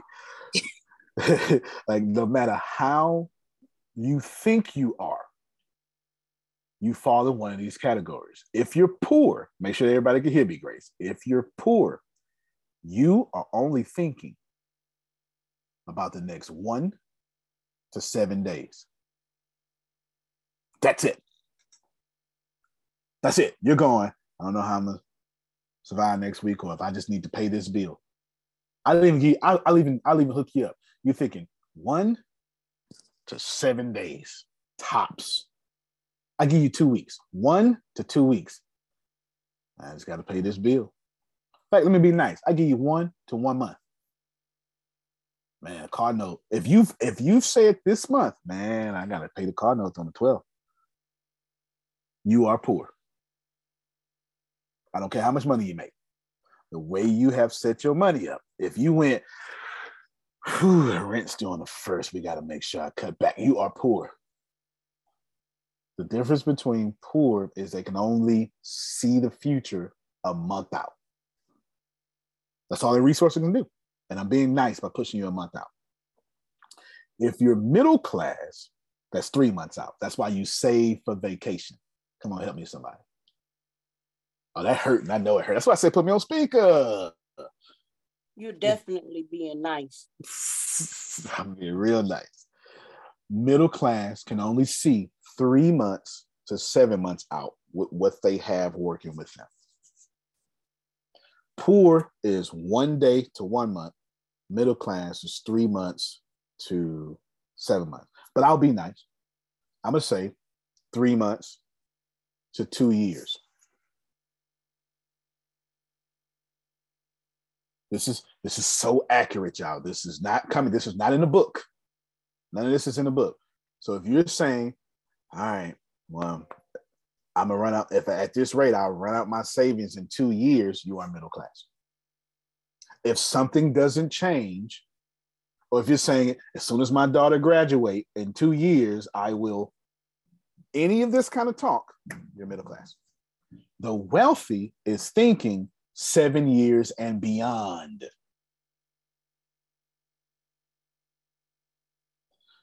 Did, did y'all hear this? Seven years and beyond. So if your financial plan has you thinking about 2030, good job. Because everything I'm doing is for 2030. Good job. You've heard me say this over and over again. You've heard, I've even taught y'all. Hey, you, I, I told y'all like last year, you're screwed. It's okay. You totally screwed. What you're gonna do is you're gonna prep for the next economic correction in 2030. That's what I. y'all heard me say this to you. So that's not meant to be offensive. What it is meant to show you that no matter how well you think of yourself, whatever that may be, okay, don't think about how you think about money. If you're scared to check, how many y'all? I, I got my hand up first because I, I've been there, and I, it was hidden. It was messing with my law of attraction. You hear me? As soon as you went to the ATM, you was like, "Don't show me my balance. Don't, don't, don't." Damn it! I said no balance. It didn't print it out, but it showed you on the screen. Come on, help me out, somebody. Who know what I'm talking about? Then you know, it's, it's just me scared to see my balance. Yeah, oh, mm-hmm. Thank you, Renee. The rest of them, they saved. They saved. You Scared to see shouldn't my look at it. You should just do stuff. The thing you know, the thing you know, something, Antonio. The Mm-hmm. the interesting thing is is sometimes I'm getting to a point where um because I got paid today and I made sure I was like, cool. I was like, all right, Renee, make sure you do your your um your betterment and everything. And now I've gotten into the mode of that. And now I'm like, I'm like, hey, okay. All right. I'm I'm actually I'm excited when I get when I get paid because I know what I'm putting it in and I know what I am um investing in and everything that we're doing. So I'm like, okay. Right. No. So you. So, right. So, dude, I'm, look- excited about more. No, you should be. You should be. And I, I'm, I'm not. You should be. And I'm looking at Thomas comments. Y'all both in the same category, right? It's a middle class category. He's just on. So if you're in middle class two, he's he's doing middle class two thousand, right? He's a little bit. You know, what can I buy and flip right now? That's middle class two thousand. And this is this is make illustrative purposes. Middle class got three thousand levels, right? So he's almost at level three thousand to get out the middle class. You're just starting off. That's great as long as you receive everything you said was one to three months out. You feel me? Like you, you get it? Because we're not talking about your self-esteem. We're not talking about your God or your self-worth. We're talking about how your money lets you look at time. We don't get to run from that. Your money will let you look at time a certain way. Go ahead, Sheena. Uh, De- Deanna, you got to come back. I got five minutes left. So would preparing to jump into the next bull market in 2024 be considered like long-term thinking or It's smart thinking. because that next bull market should last for like six years. So Right, but so we got a couple of things here. The next bull market, preparing for it, you don't wait till 2024. You start buying everything low right now. And the Fed is making this easier for you because every time they raise interest rates, is every single time your money make more money. The only people complaining about interest rates being raised is consumers. Producers, we clapping. Thank God for it. And if you and if, and if the interest rates are getting raised and you own like stocks and bonds, like old ones, oh man, you just you like you like you know what's the cartoon? Do you to swim in this gold? Uh, I forget the name. Ducktales or something. I forget. You used to swim in this grill. You just swim in this gold. You're just having a really good time, right? You're having a really good time. You you buy low, sell high. And right now, everything's low. Right now, you can buy a gym going out of business for ten thousand dollars. Don't even be in the gym business and just wait a little bit. And then somebody is going to buy all that equipment. You're going to buy a million dollars worth of gym equipment for ten thousand dollars, and somebody's going to buy all that for fifty thousand dollars. You just made a fifty percent return on investment. Five hundred percent, excuse me, return on investment. That's incredible. You know what I'm saying? So right now, this is the time you buy low, sell high. Very good question. Okay. Yeah, very good question. The, the, the, the, and even Thomas was was anticipating or was answering in the chat too. He said yes, but you want to make sure that you stay ahead of the game by buying low, selling high. So let me end with this. I got three minutes left. I got to go to a, a session, and then Deanna will wrap up with more detailed real estate. I wanted to use, let's see, Jerome, Frida. All right, let's use Frida. I want to use Frida. Well, it may fit you too, Jerome. I'm on a fixed income. Come on, help me. Is that I'm on a fixed income, Antonio. How the hell I get to eighty thousand dollars down? What I gotta do? A fixed income. All I ain't right. got no job. Okay, I'm on a fixed income and I'm over 55. So everything you said sound good, but I ain't got time to be waiting like these young folk. I used But to I- I, fixed income. Okay, you you used to be able to fix income. I fixed it. Oh, that's how you do it. You fixed it. You fixed it, fixed income. Never heard that before, right? So if you're on a fixed income, then what you're going to do, if you're on a fixed income and you're 55, what you're going to do is you're going to, oh, well, there's infinite possibilities and ways to do this. Okay. I'm going to give you one that works with two minutes of me left to talk. You're going to hitch your wagon to a wagon going somewhere real good.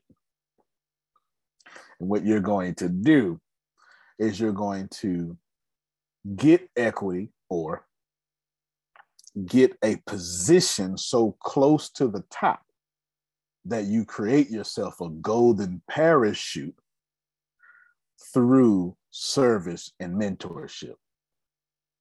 Hence, you know, Phil, Susan, etc. You, you know what I'm saying? Like that's that's what you do there. If you're on a fixed income, you hit your wagon to the wagon going somewhere. Reason you do that is because you're definitely needed. Your money is needed, or your fixed income is needed, or your mentorship is needed, whatever that may be. But it speeds up your time. You can either wait 20 years, Jerome, or just another two months. Now, in your case, Jerome, you're good. Don't worry about it. You already be in Texas if it wasn't for some circumstances you wouldn't even control. You, you know what I'm saying? You good. You, you're good. But I wanted to I wanted to address that. So that's it for me, y'all. I've got to jump on with a doctor tomorrow. Today's Thursday. So we'll see you tonight at 6:30. Tomorrow we will end the meeting at what time, Dan? Tomorrow at pulling the schedule. Tomorrow at 8:45. All right, eight forty-five because we have a, a we have a when trying to buy those 70 programmers. And by then i'll have enough numbers for y'all to work out to see if you want to hit your wagon to that wagon okay? All right so i'm done. Thank you all so much. It was good to see you. And keep me in prayer. And okay i'm let me i'm gonna Deanna, remind me to text thomas his number's in my phone in, a, in an hour okay? I gotta answer my prayer. You came on this morning. Well, amen. I appreciate you. All right, y'all. All right, everyone. Hold on, I'm send this to Antonio. All right. So I'm not going, what we'll do um tomorrow morning. Let me ask you all. Do you want me to take 30 minutes to break down the biggest mistakes landlords make so you know what to look for once you purchase the property? Do you want me to do that now or do you want me to do that tomorrow morning?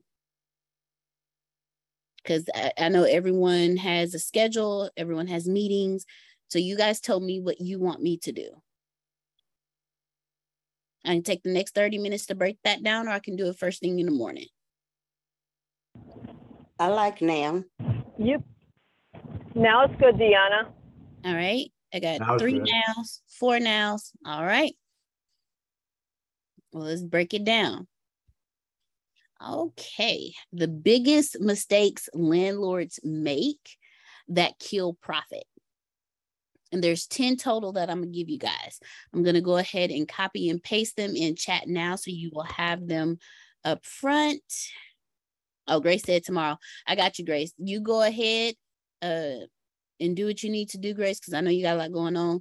Um, and we'll go ahead sorry. and I'm sorry, Deanna. I, I just got here and um, I wanted to say y'all do it tomorrow too, because whatever y'all been talking about, I'm sure it's been great.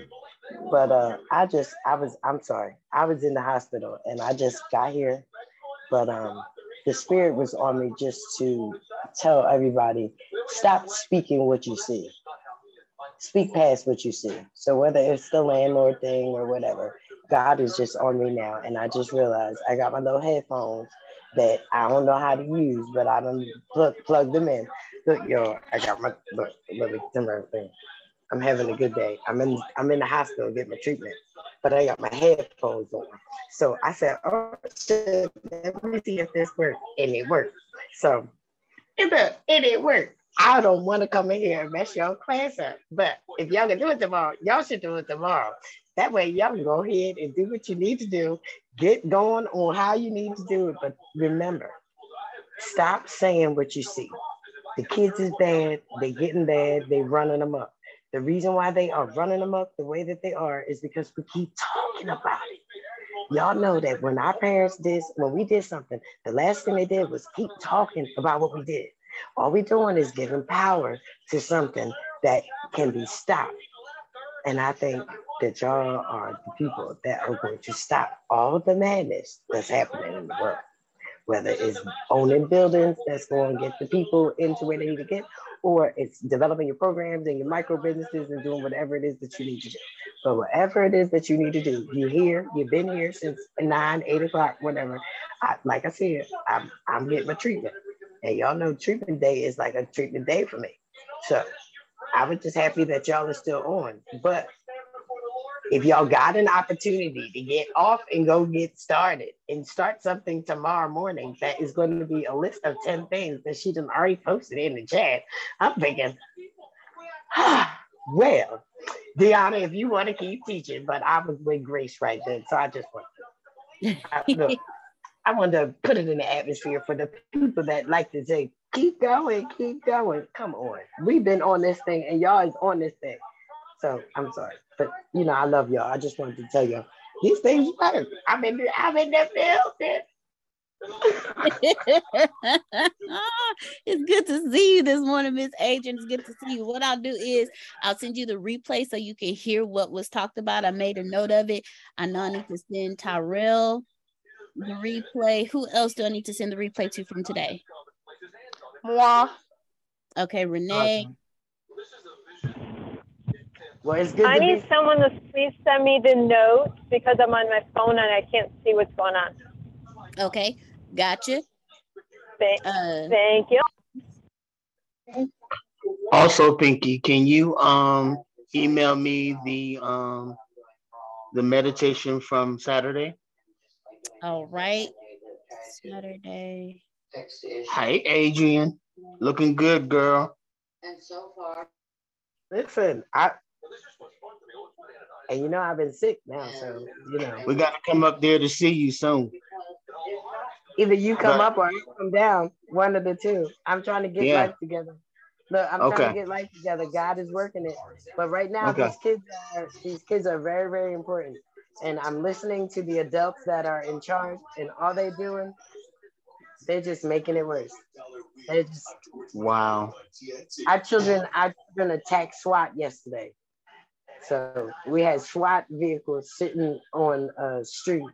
Oh yeah, I saw that on the news. The kids decided to attack the SWAT vehicles. So when they do that, now we are looking at it in a different aspect. And we have to gain our power back by saying, like a little kid, that ain't what we do. That is not how we do it. Let's show the example, be the example, and do what we need to do for our children. Because I mean, we could talk till we blue in the face. I'm like Antonio now with the with the clean glass of water and the dirty glass of water. You can talk all the things that you want to talk about with that dirty glass of water, but there is no need to say anything about a dirty glass of water if it is sitting next to a clean one. Because people will make the choice to drink the clean. And that's what we need to understand. These kids can still make choices. Right now, we are giving them too much power to just run them up. And they are running amok. I just, I, everywhere. Well, I'm in Pennsylvania. I'm in Pennsylvania, but to hear Oh, the stories, okay. I don't, I don't know if everyone is out here, but we are losing like 13 year olds, 14 year olds. Like they're coming out of football games, shooting, you know, shooting up football games.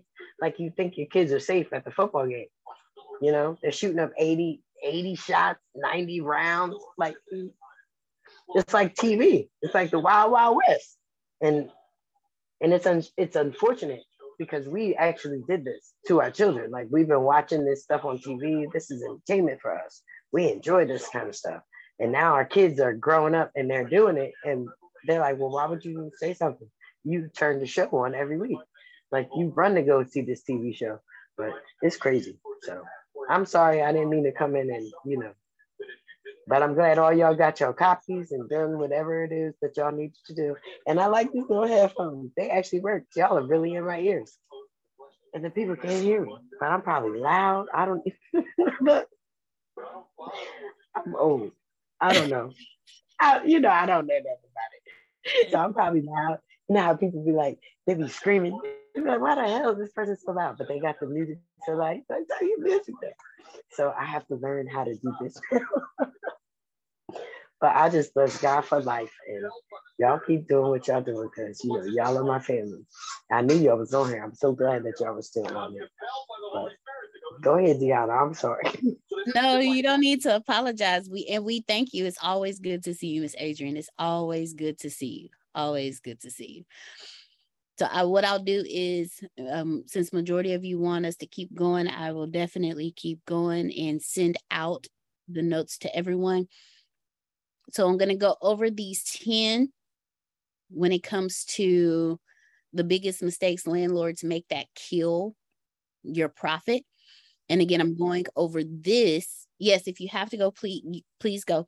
I'm going over this because, yeah, you got the property. But what do I do after I get the property to make sure, even if you have a management firm, you can still make sure that they implement this. So that way you know okay i know this is implemented so i know what's going to i know i know what's going to work you know? So the first thing the first thing you want to make sure when you uh is is the biggest mistake that you make is not properly pr- crunching your numbers. That's why we keep going over and over on the different numbers to crunch because if you don't properly punch, crunch, punch, if you don't properly crunch your numbers, you can go into a deal that will hurt you. So every every formula that we've taught you from the 1% to the 2% to the 50% rule to um, your cap rate to the 2% rule, whatever how to run the actual numbers, the what we went over when you make sure you want to go through all of those so that way you know okay, I did the I did the right numbers. I know what it is. Okay, I did this great. Okay, I got the cap rate. I did all this. Okay, now let me put all my numbers together. Let me make sure I got it right. Okay, all the numbers are great. Let's go for it. So the first mistake so the first mistake is not crunching the numbers properly. Not crunching the numbers properly, properly, excuse me. The second mistake that you uh, you want to make sure you don't want to make is choosing a bad rental location. You don't want to buy a property in a location that jeopardizes your investment and give you the greatest example of all times. I was working for uh, a district manager, and she moved to a different. She moved to a, a different property management company that they uh, they purchase they purchase properties and they go in and renovate them and then they sell them. Well, they just so happen to have made a bad investment, in my opinion, because of the location of the property. If you are from the Houston area, there are places in the north of Houston that you do not purchase. The this particular place was off of Tidwell and Parker. Tyrell, you know where that location is. Monica probably knows as well. I'm gonna put it to you this way. We went on this property. First off, it flooded. This is after really bad flood in Houston. So in one of the buildings, the entire bottom floor had mold that was, I'm five three. The mold on the wall stopped at my shoulder. And not only that, like we had to go in and inspect these apartments. So not only that, um, the, I'd never seen burgundy mold in my life. I saw purple mold, black mold, green mold, and burgundy mold. So, first off, huge mold is gold, but if the location is off, mold is fool's gold. Okay, let me tell you. Then, this property is known for its high crime rate. Not only that, I am walking somebody to show them an apartment, and there is a shootout right next door at the corner store. This is not a prime location to purchase apartments, an apartment property, okay? That is a bad location, and I can get, and I actually believe the company went bankrupt because they purchased multiple properties in multiple wrong areas. Now, if you have a government contract to go in and fix up an apartment for government purposes, then okay, that's that's that may work for you. But choosing a bad rental location will definitely kill your profit. I was while I was there, we had maybe five apartments I was ready to lease. I was only able to lease one of them because not only that, I'm a, I'm gonna skip a couple of um, skipping the tenant screening because I that's number five because I did not skip tenant screening. I could only rent to one person. That's out of ten applications that I had to work with. So five vacancies, ten applications, only one qualified. That'll kill your profit too. So you want to make sure that the location that you're choosing for your rental property is in a good location. Uh, like the example I always use, a location that is walking distance from a medical district, walking distance from a college, or a few miles from a college, locations like that. Locations where the the average income is like a hundred thousand dollars uh, annually. You know, I'm just putting numbers out there. Uh, walking distance from a school district places like that are the places you want to look into. Number three, the number three mistake landlords make that kill their profit is taking too long to what they call turn over a unit. If someone moves out, you have exactly seven days to turn over that unit. Anytime after that, you're losing profit. Remember when we first talked talked about doing your budget because you want to see your your uh, what's coming out of your monthly expenses, and one of those things were uh, lights and water for vacant units. Well, after that first the first week, you good because you're looking at a minimum. But if you carry that over too long, that becomes a monthly expense coming out of your pocket and you're losing money.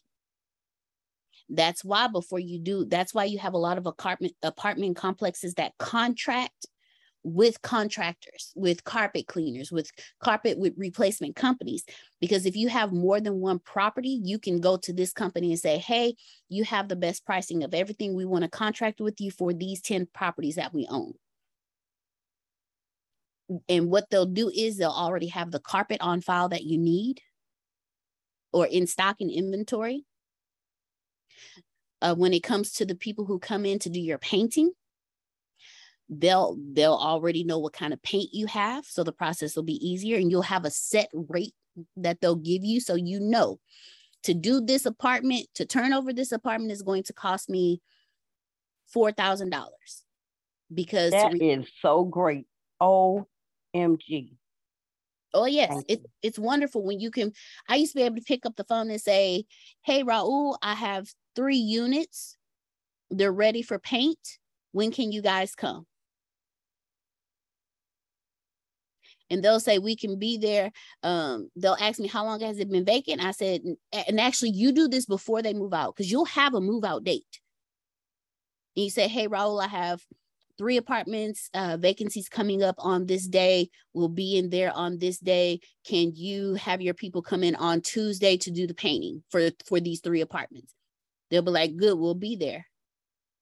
And then they'll ask you what size unit it is because paint varies the the what you'll have to pay will vary depending on the size of that unit so if it's a one two or three bedroom uh if i tell raul i have one one one two one three okay so i know it's going to be 469 for this one 579 for that one and 689 for the three bedroom so I already know my pricing. And because it's already been pre approved, because I'm contracted with these people, it's already in my budget because I put it in my budget. I know I got the money they know I have the money. So all I have to do, all they have to do is come in, do the work, invoice me, and I pay the invoice.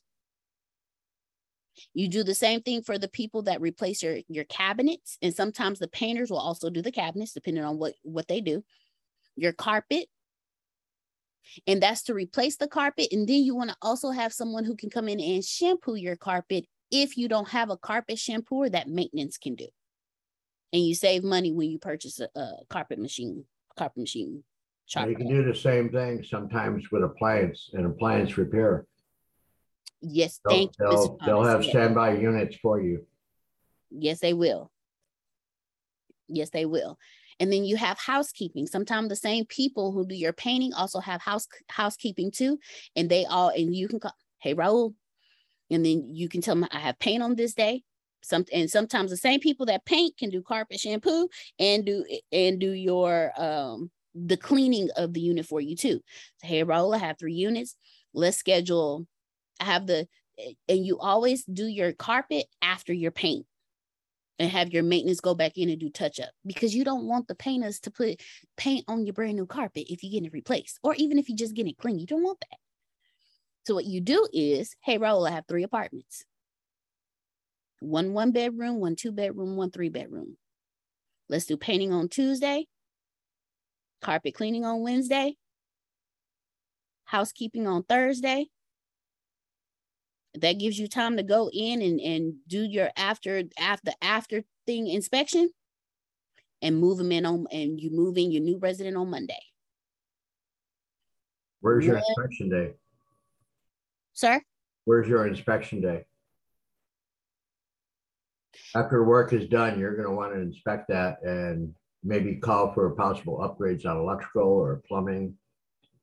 Right. Things that were overlooked. We the first inspection you do is when they move out so you know what you need to do and the last inspection is once the cleaning is done so you can go in and say okay all this needs to be done depending on the type of property that you have you right. have like if you have a if you have a HUD property or a tax credit property, your fire marshal has to come in and inspect it before you and approve it before you can move anybody in. Yeah. So if you have those type of properties, and you have to call you have to call your in your in the your fire marshal to inspect ahead of time and that also needs to be in your budget as well because you can't have the apartment finished on thursday and call the fire inspector the fire marshal on thursday and say hey uh, we're ready for our inspection and expect them to come in that day or friday no they have no. a busy schedule so you have and have all every property you need to have inspected coordination of the schedule is very important. Exactly. So don't just have don't have your fire marshal come in just to inspect one. If you have 3 units, all 3 units should be ready for your fire marshal to inspect on that day. Don't have them coming back and forth and they will appreciate you for that. And you also have to make sure it's in your budget. So taking too long to turn over a unit will definitely kill your profit. The next thing that will help, that will the next biggest mistake landlords make that'll kill profit is ignoring maintenance issues. Oh, let me tell y'all something. Let me tell y'all. if, if, if a resident calls you and says, Hey, my faucet is leaking you need to have that work order put in and have your maintenance go check that immediately because the more it leaks the more it creates a problem from you it goes to replacing it goes from replacing the little screen on the tip of the faucet or tightening of tightening uh, something a, a pipe or something underneath the sink to now you have because you decided to wait the and the leak was coming from a clog. The clog got worse. Now busted the pipe, and now you have two units flooded out. I've got a prime. I've got a prime example right here in this house that we purchased. The house sat for two years. No maintenance was ever sent in. The valves uh, went from leaky O-rings to complete valve replacements. So a hundred dollar repair job turned into a I think I spent six thousand dollars on this house replacing the faucets because nobody go. took nobody took care of the house while it was empty. There you go, one hundred to six thousand. Talk about killing profit. Talk about killing profit. One hundred to six thousand. Actually, it- I got lucky on this house. I I bought it at the right price.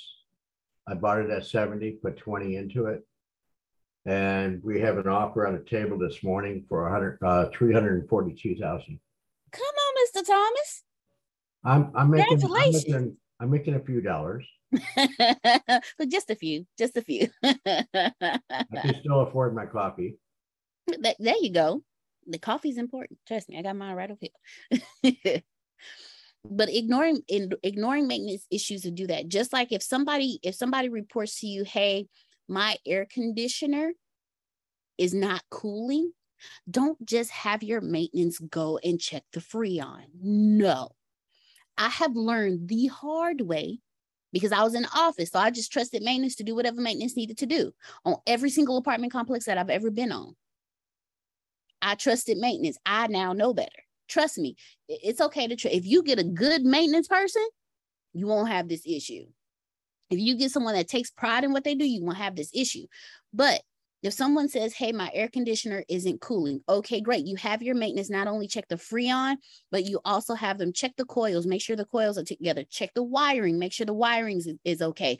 They check check all of the connections, check the compressor, make sure everything is flowing. Don't have them just go check the freon, refill the freon, and go about their business.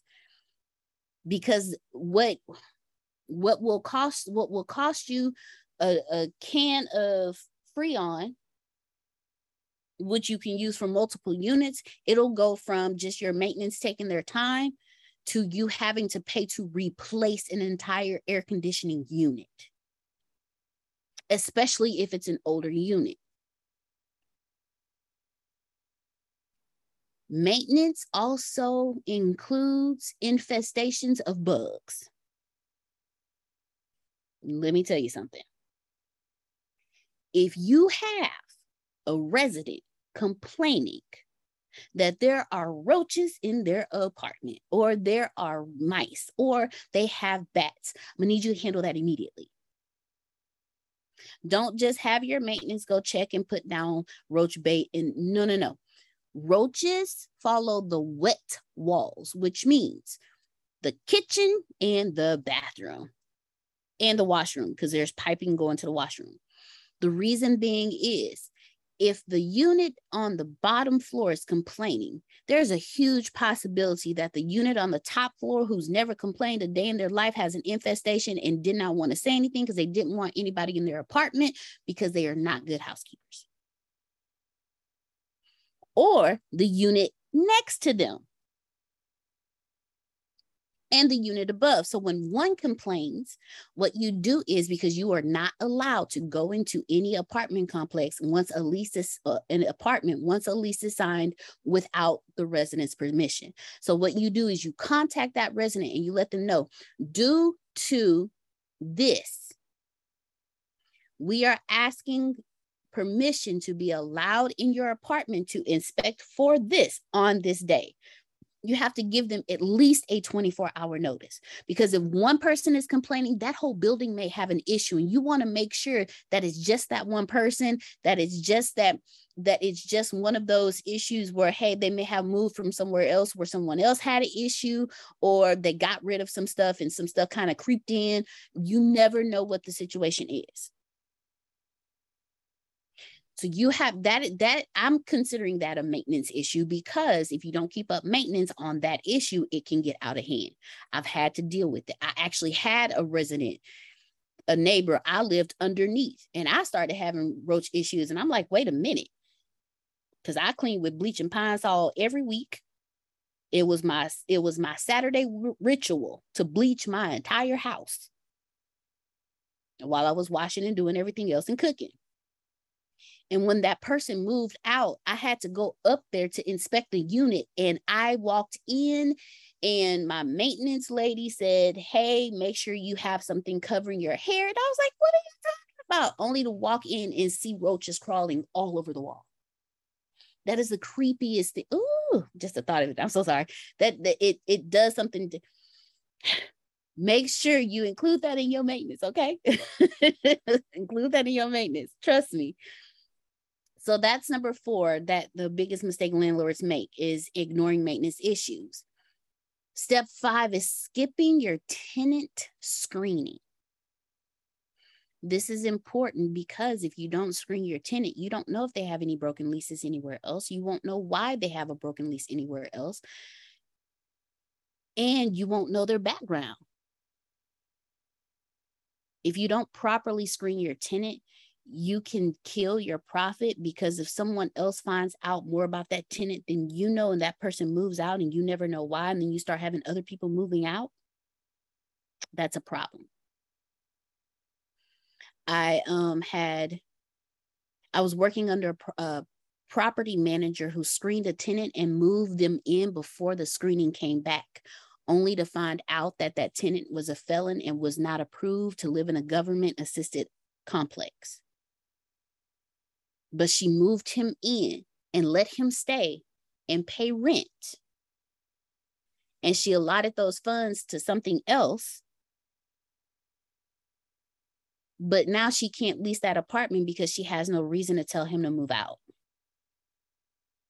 Because she put him in and now it's it's a liability to her because if she tells him hey you have to move and he has nowhere to go and he doesn't move now he can call corporate and say hey or he can file a, a lawsuit and say this person let me move in and then after I'd moved in i have nowhere else to go. They're trying to put me out. So now i'm not i'm not leaving. Go ahead mr thomas.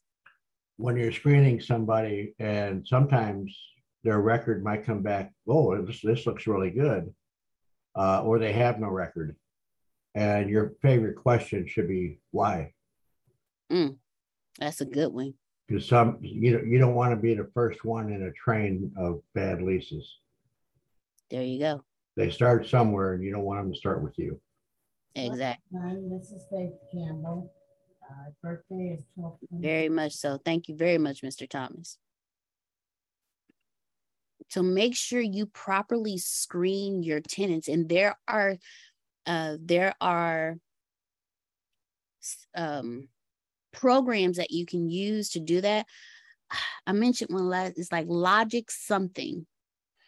That's one that you can use. There are um, apartment management software that you can use that includes CoreLogic. CoreLogic is one. There's also property management software that you can use that you can run them through. Because if they have three broken leases back to back, you want to know why. And you and another way of screening your residents is also sending um I forgot what they call them, but it's a form that you can send to the previous landlords to see if they would rent to that rent to that person again, if that person has ever been late, if that person still owes money, and then any additional issues that they've had. If an, if, if an apartment complex said, I will never lease to this person again, then you need to really sit back and be like, okay. And you can ask them uh, what happened at this apartment complex because they said they'll never lease to you again. And my management said that that's a big, that's a red flag. So we need, or you can double their deposit or something like that because of what comes back. Also, credit. If they have any evictions or broken leases on their credit, that comes up their credit score now it's to a point where certain apartment complexes will not allow you to move in if your credit score is at a certain amount. So when you properly screen someone, you miss out on killing your profit. But if you don't properly screen someone, you can kill your profit because now, if what if they move in two months? Now you have to go through the process of turning that unit over all over again, spending money that you wouldn't have had to spend for another three, uh, for another six months to t- six to 12 months because you had it allotted for this one. now you're losing more profit. Number six, the number six biggest mistake landlords make is that kill their profit is not paying enough attention to the security deposit. Again, if you have someone that is questionable, you can let them know hey management or the computer system with how it, you have it set up is requiring you to pay uh, a double deposit based on this. You now you have where people are uh, residents are forced to pay a deposit based on their credit report. That's how apartment complexes are now covering their tails your credit report says this. And because your credit report is here the system is uh state the system is stating that you now have to pay double rent. So if it's 150 you have to pay 300 if it's 250 you have to pay 500 if it's 300 you have to pay 600 this helps cover you because what that deposit does is it helps cover some of the stuff that take that you you're going to have to pay for for that unit when they move out and the proper storage of that deposit once it's paid. Me personally, I would say for have have a system, a financial system to where all your deposits go into one account.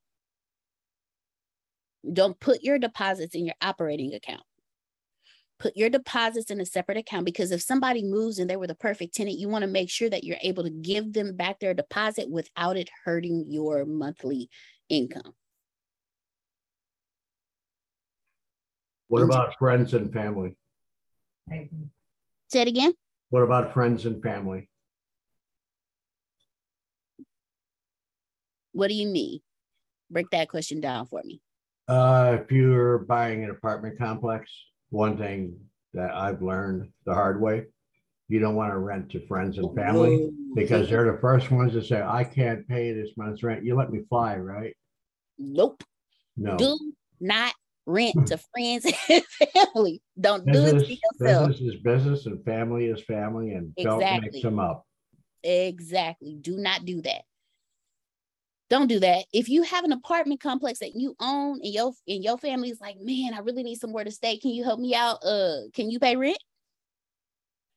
Perfect example. I knew I knew a family member who was renting out a home to her kid. The one that she carried for not for 10 months, the one that she birthed, went through that whole process, the one that she raised was renting from her. And he couldn't pay rent.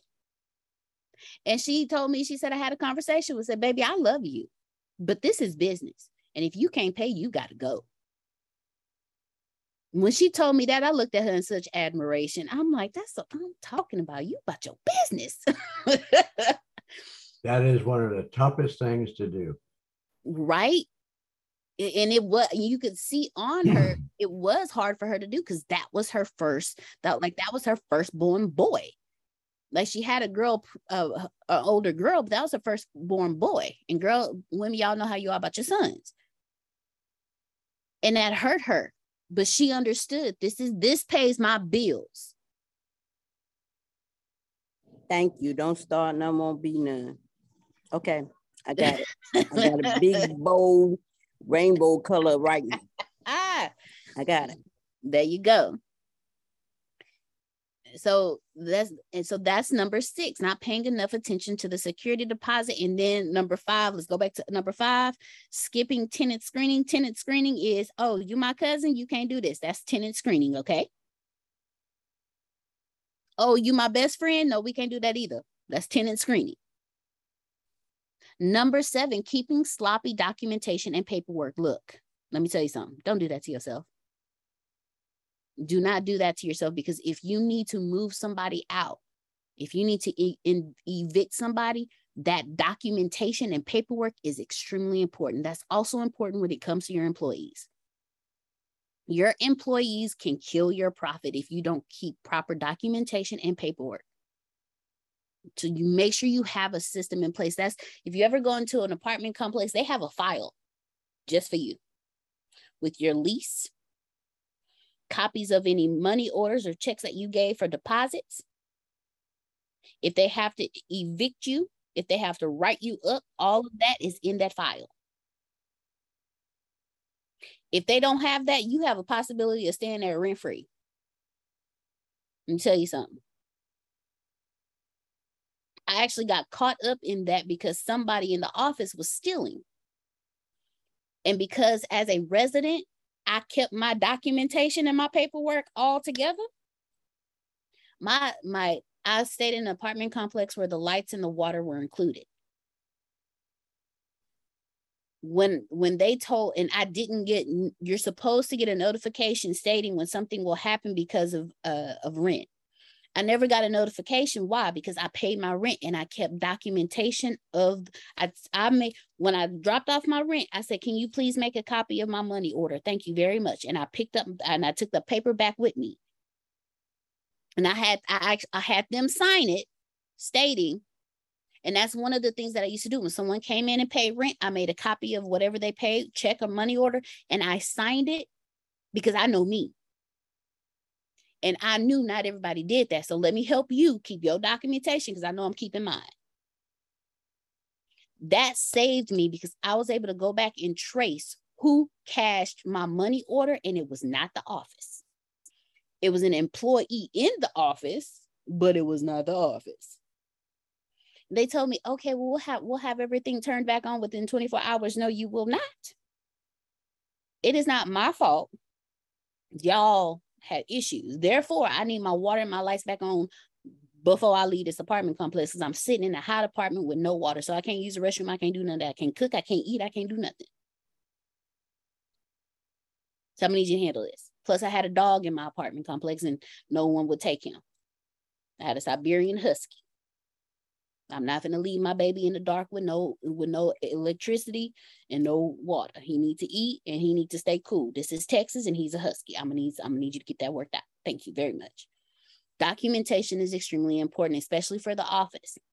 If you need to evict in if you need to evict someone or you have residents complaining about other residents or you've had or you've had you've had to keep a log of what's going on in their apartment as far as the maintenance goes, because you realize you keep going you documentation not only the office but maintenance new uh new equipment coming in old equipment going out what was replaced? When you did this when you did this uh, turnover what in this unit did you replace? What did you have to charge the resident for because they destroyed some stuff before they left the property? All of this you need to keep that taken care of.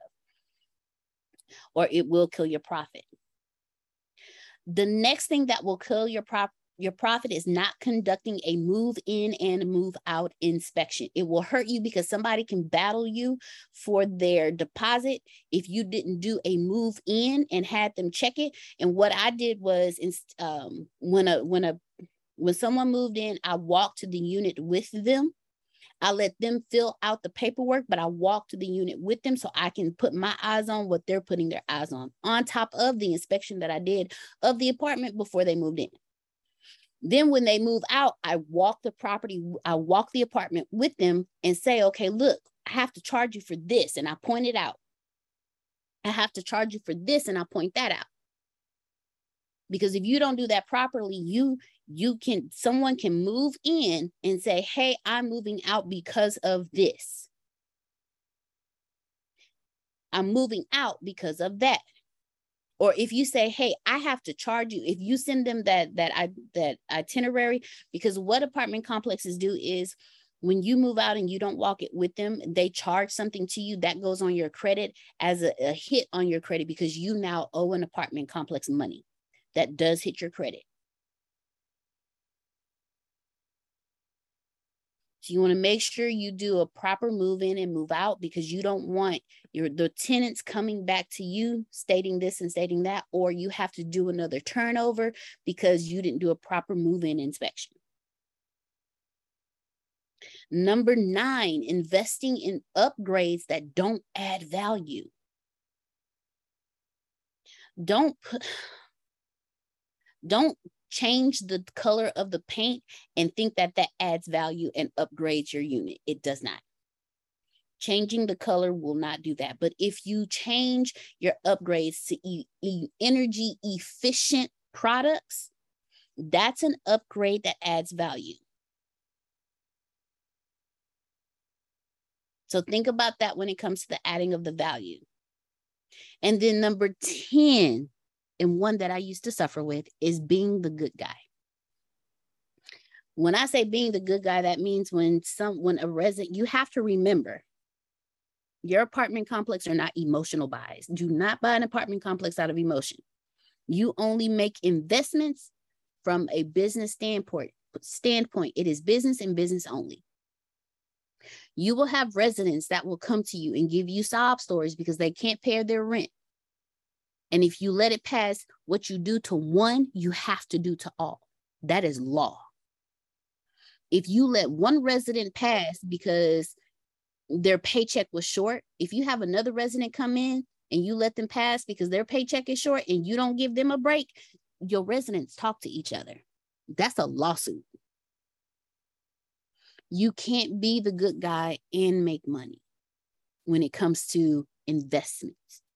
My car broke down. Can you give me a break this month? I'm I'm so sorry, Mr. I'll get you next month. I'm so sorry, Mr. Thomas. I can't do that. That's my favorite. I'll, I'll, I'll get you the balance next month. And it, it won't work. You're like, you know what, Mr. Thomas, I'm so sorry. I can only give you until the third or the fifth, depending on how you decide you want to collect your rent. Because after the third or the fifth, the first day is one hundred dollars for your late fee, and ten days after, and ten dollars each day after that, up until the fifteenth. So it's two hundred and fifty dollars worth of late fees that they have to pay on top of their rent. Business is business. Business is business. Okay, I'm write that down too. That's that's that's right behind no. no Don't rent to your family or your friends. I got it.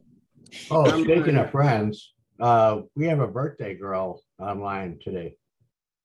Oh, whose birthday is it? Melissa, happy birthday. Melissa. Happy birthday. She snuck that Happy right birthday. there. Thank you. It must be wonderful to be 21, girl. I remember them days. And I let the cat out of the bag. For my birthday, I'm doing a lot of traveling here. You know, I had that thing for Barat, and now I'm going down to North Carolina. So you see where my birthday is being spent. Oh, well, look at that. She is on the roll. We got a lot of family in the uh, Carolinas too out there. Uh, Dolores is out there. Um, the Linsoms are out there. Who else is a lot? Um, I Uh think huh. I'll be I'll, I'll be seeing both of them and Sandra. I don't know There who else go. I'm gonna be seeing from Sandra. the ATS family. so. It's a lot of family out there in the Carolinas. If she was a little bit closer, she'd be seeing me. Happy birthday, Melissa. And that's a wonder. and That's actually a wonderful way to end the call today, too, because those are all the 10. I'll put them in chat for you again. And I will send out this replay to everyone. The biggest mistakes landlords to make that kill profit because not only do you want to know how to get the apartment complex and the numbers, but you want to know what to do after you get the the complex so you can keep your profit. I thank everybody for joining us today for the daily morning meeting. I thank you for being with me this the the 45 minutes after as well. Everyone have an amazing day. For those of you who are part of the leadership class, we will see you at 6:30 p.m. Central Standard Time tonight for that. You can plant better, you can dominate. Love you Can I- all. Can I interrupt and just love you? Um, Yes, go ahead, Miss Sandra. um, one of the things I wanted to say was I'm not in Greensboro. I have children that are in Greensboro. I'm in Virginia. I'm in Hampton. However, um, I'm definitely going to be at the event this weekend that Dolores is having. It's going to be my first uh, membership. All right. I'm excited about that. And I wanted to sing happy birthday. to Thank you, Miss Sandra. Please do. me, me, me, me, me. Happy birthday to you. Happy birthday to you. Happy birthday, Marita. Happy birthday to you. And thank you for all. Happy birthday, Melissa. Thank you, Mr. Thomas, for letting us know. Thank you, Miss Sandra. Thank you, Sandra. Look, now that I know you got the vocals too, just know you will be called on. You'll be called on.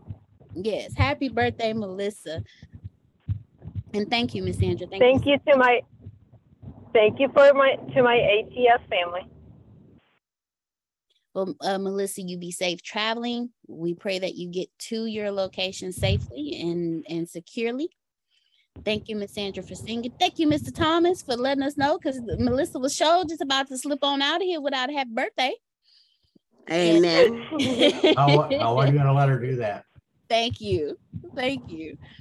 Uh, thank you, Uncle Jerome, for your wonderful prayer this morning. Thank you very much. It was much needed, like like Tyrell said.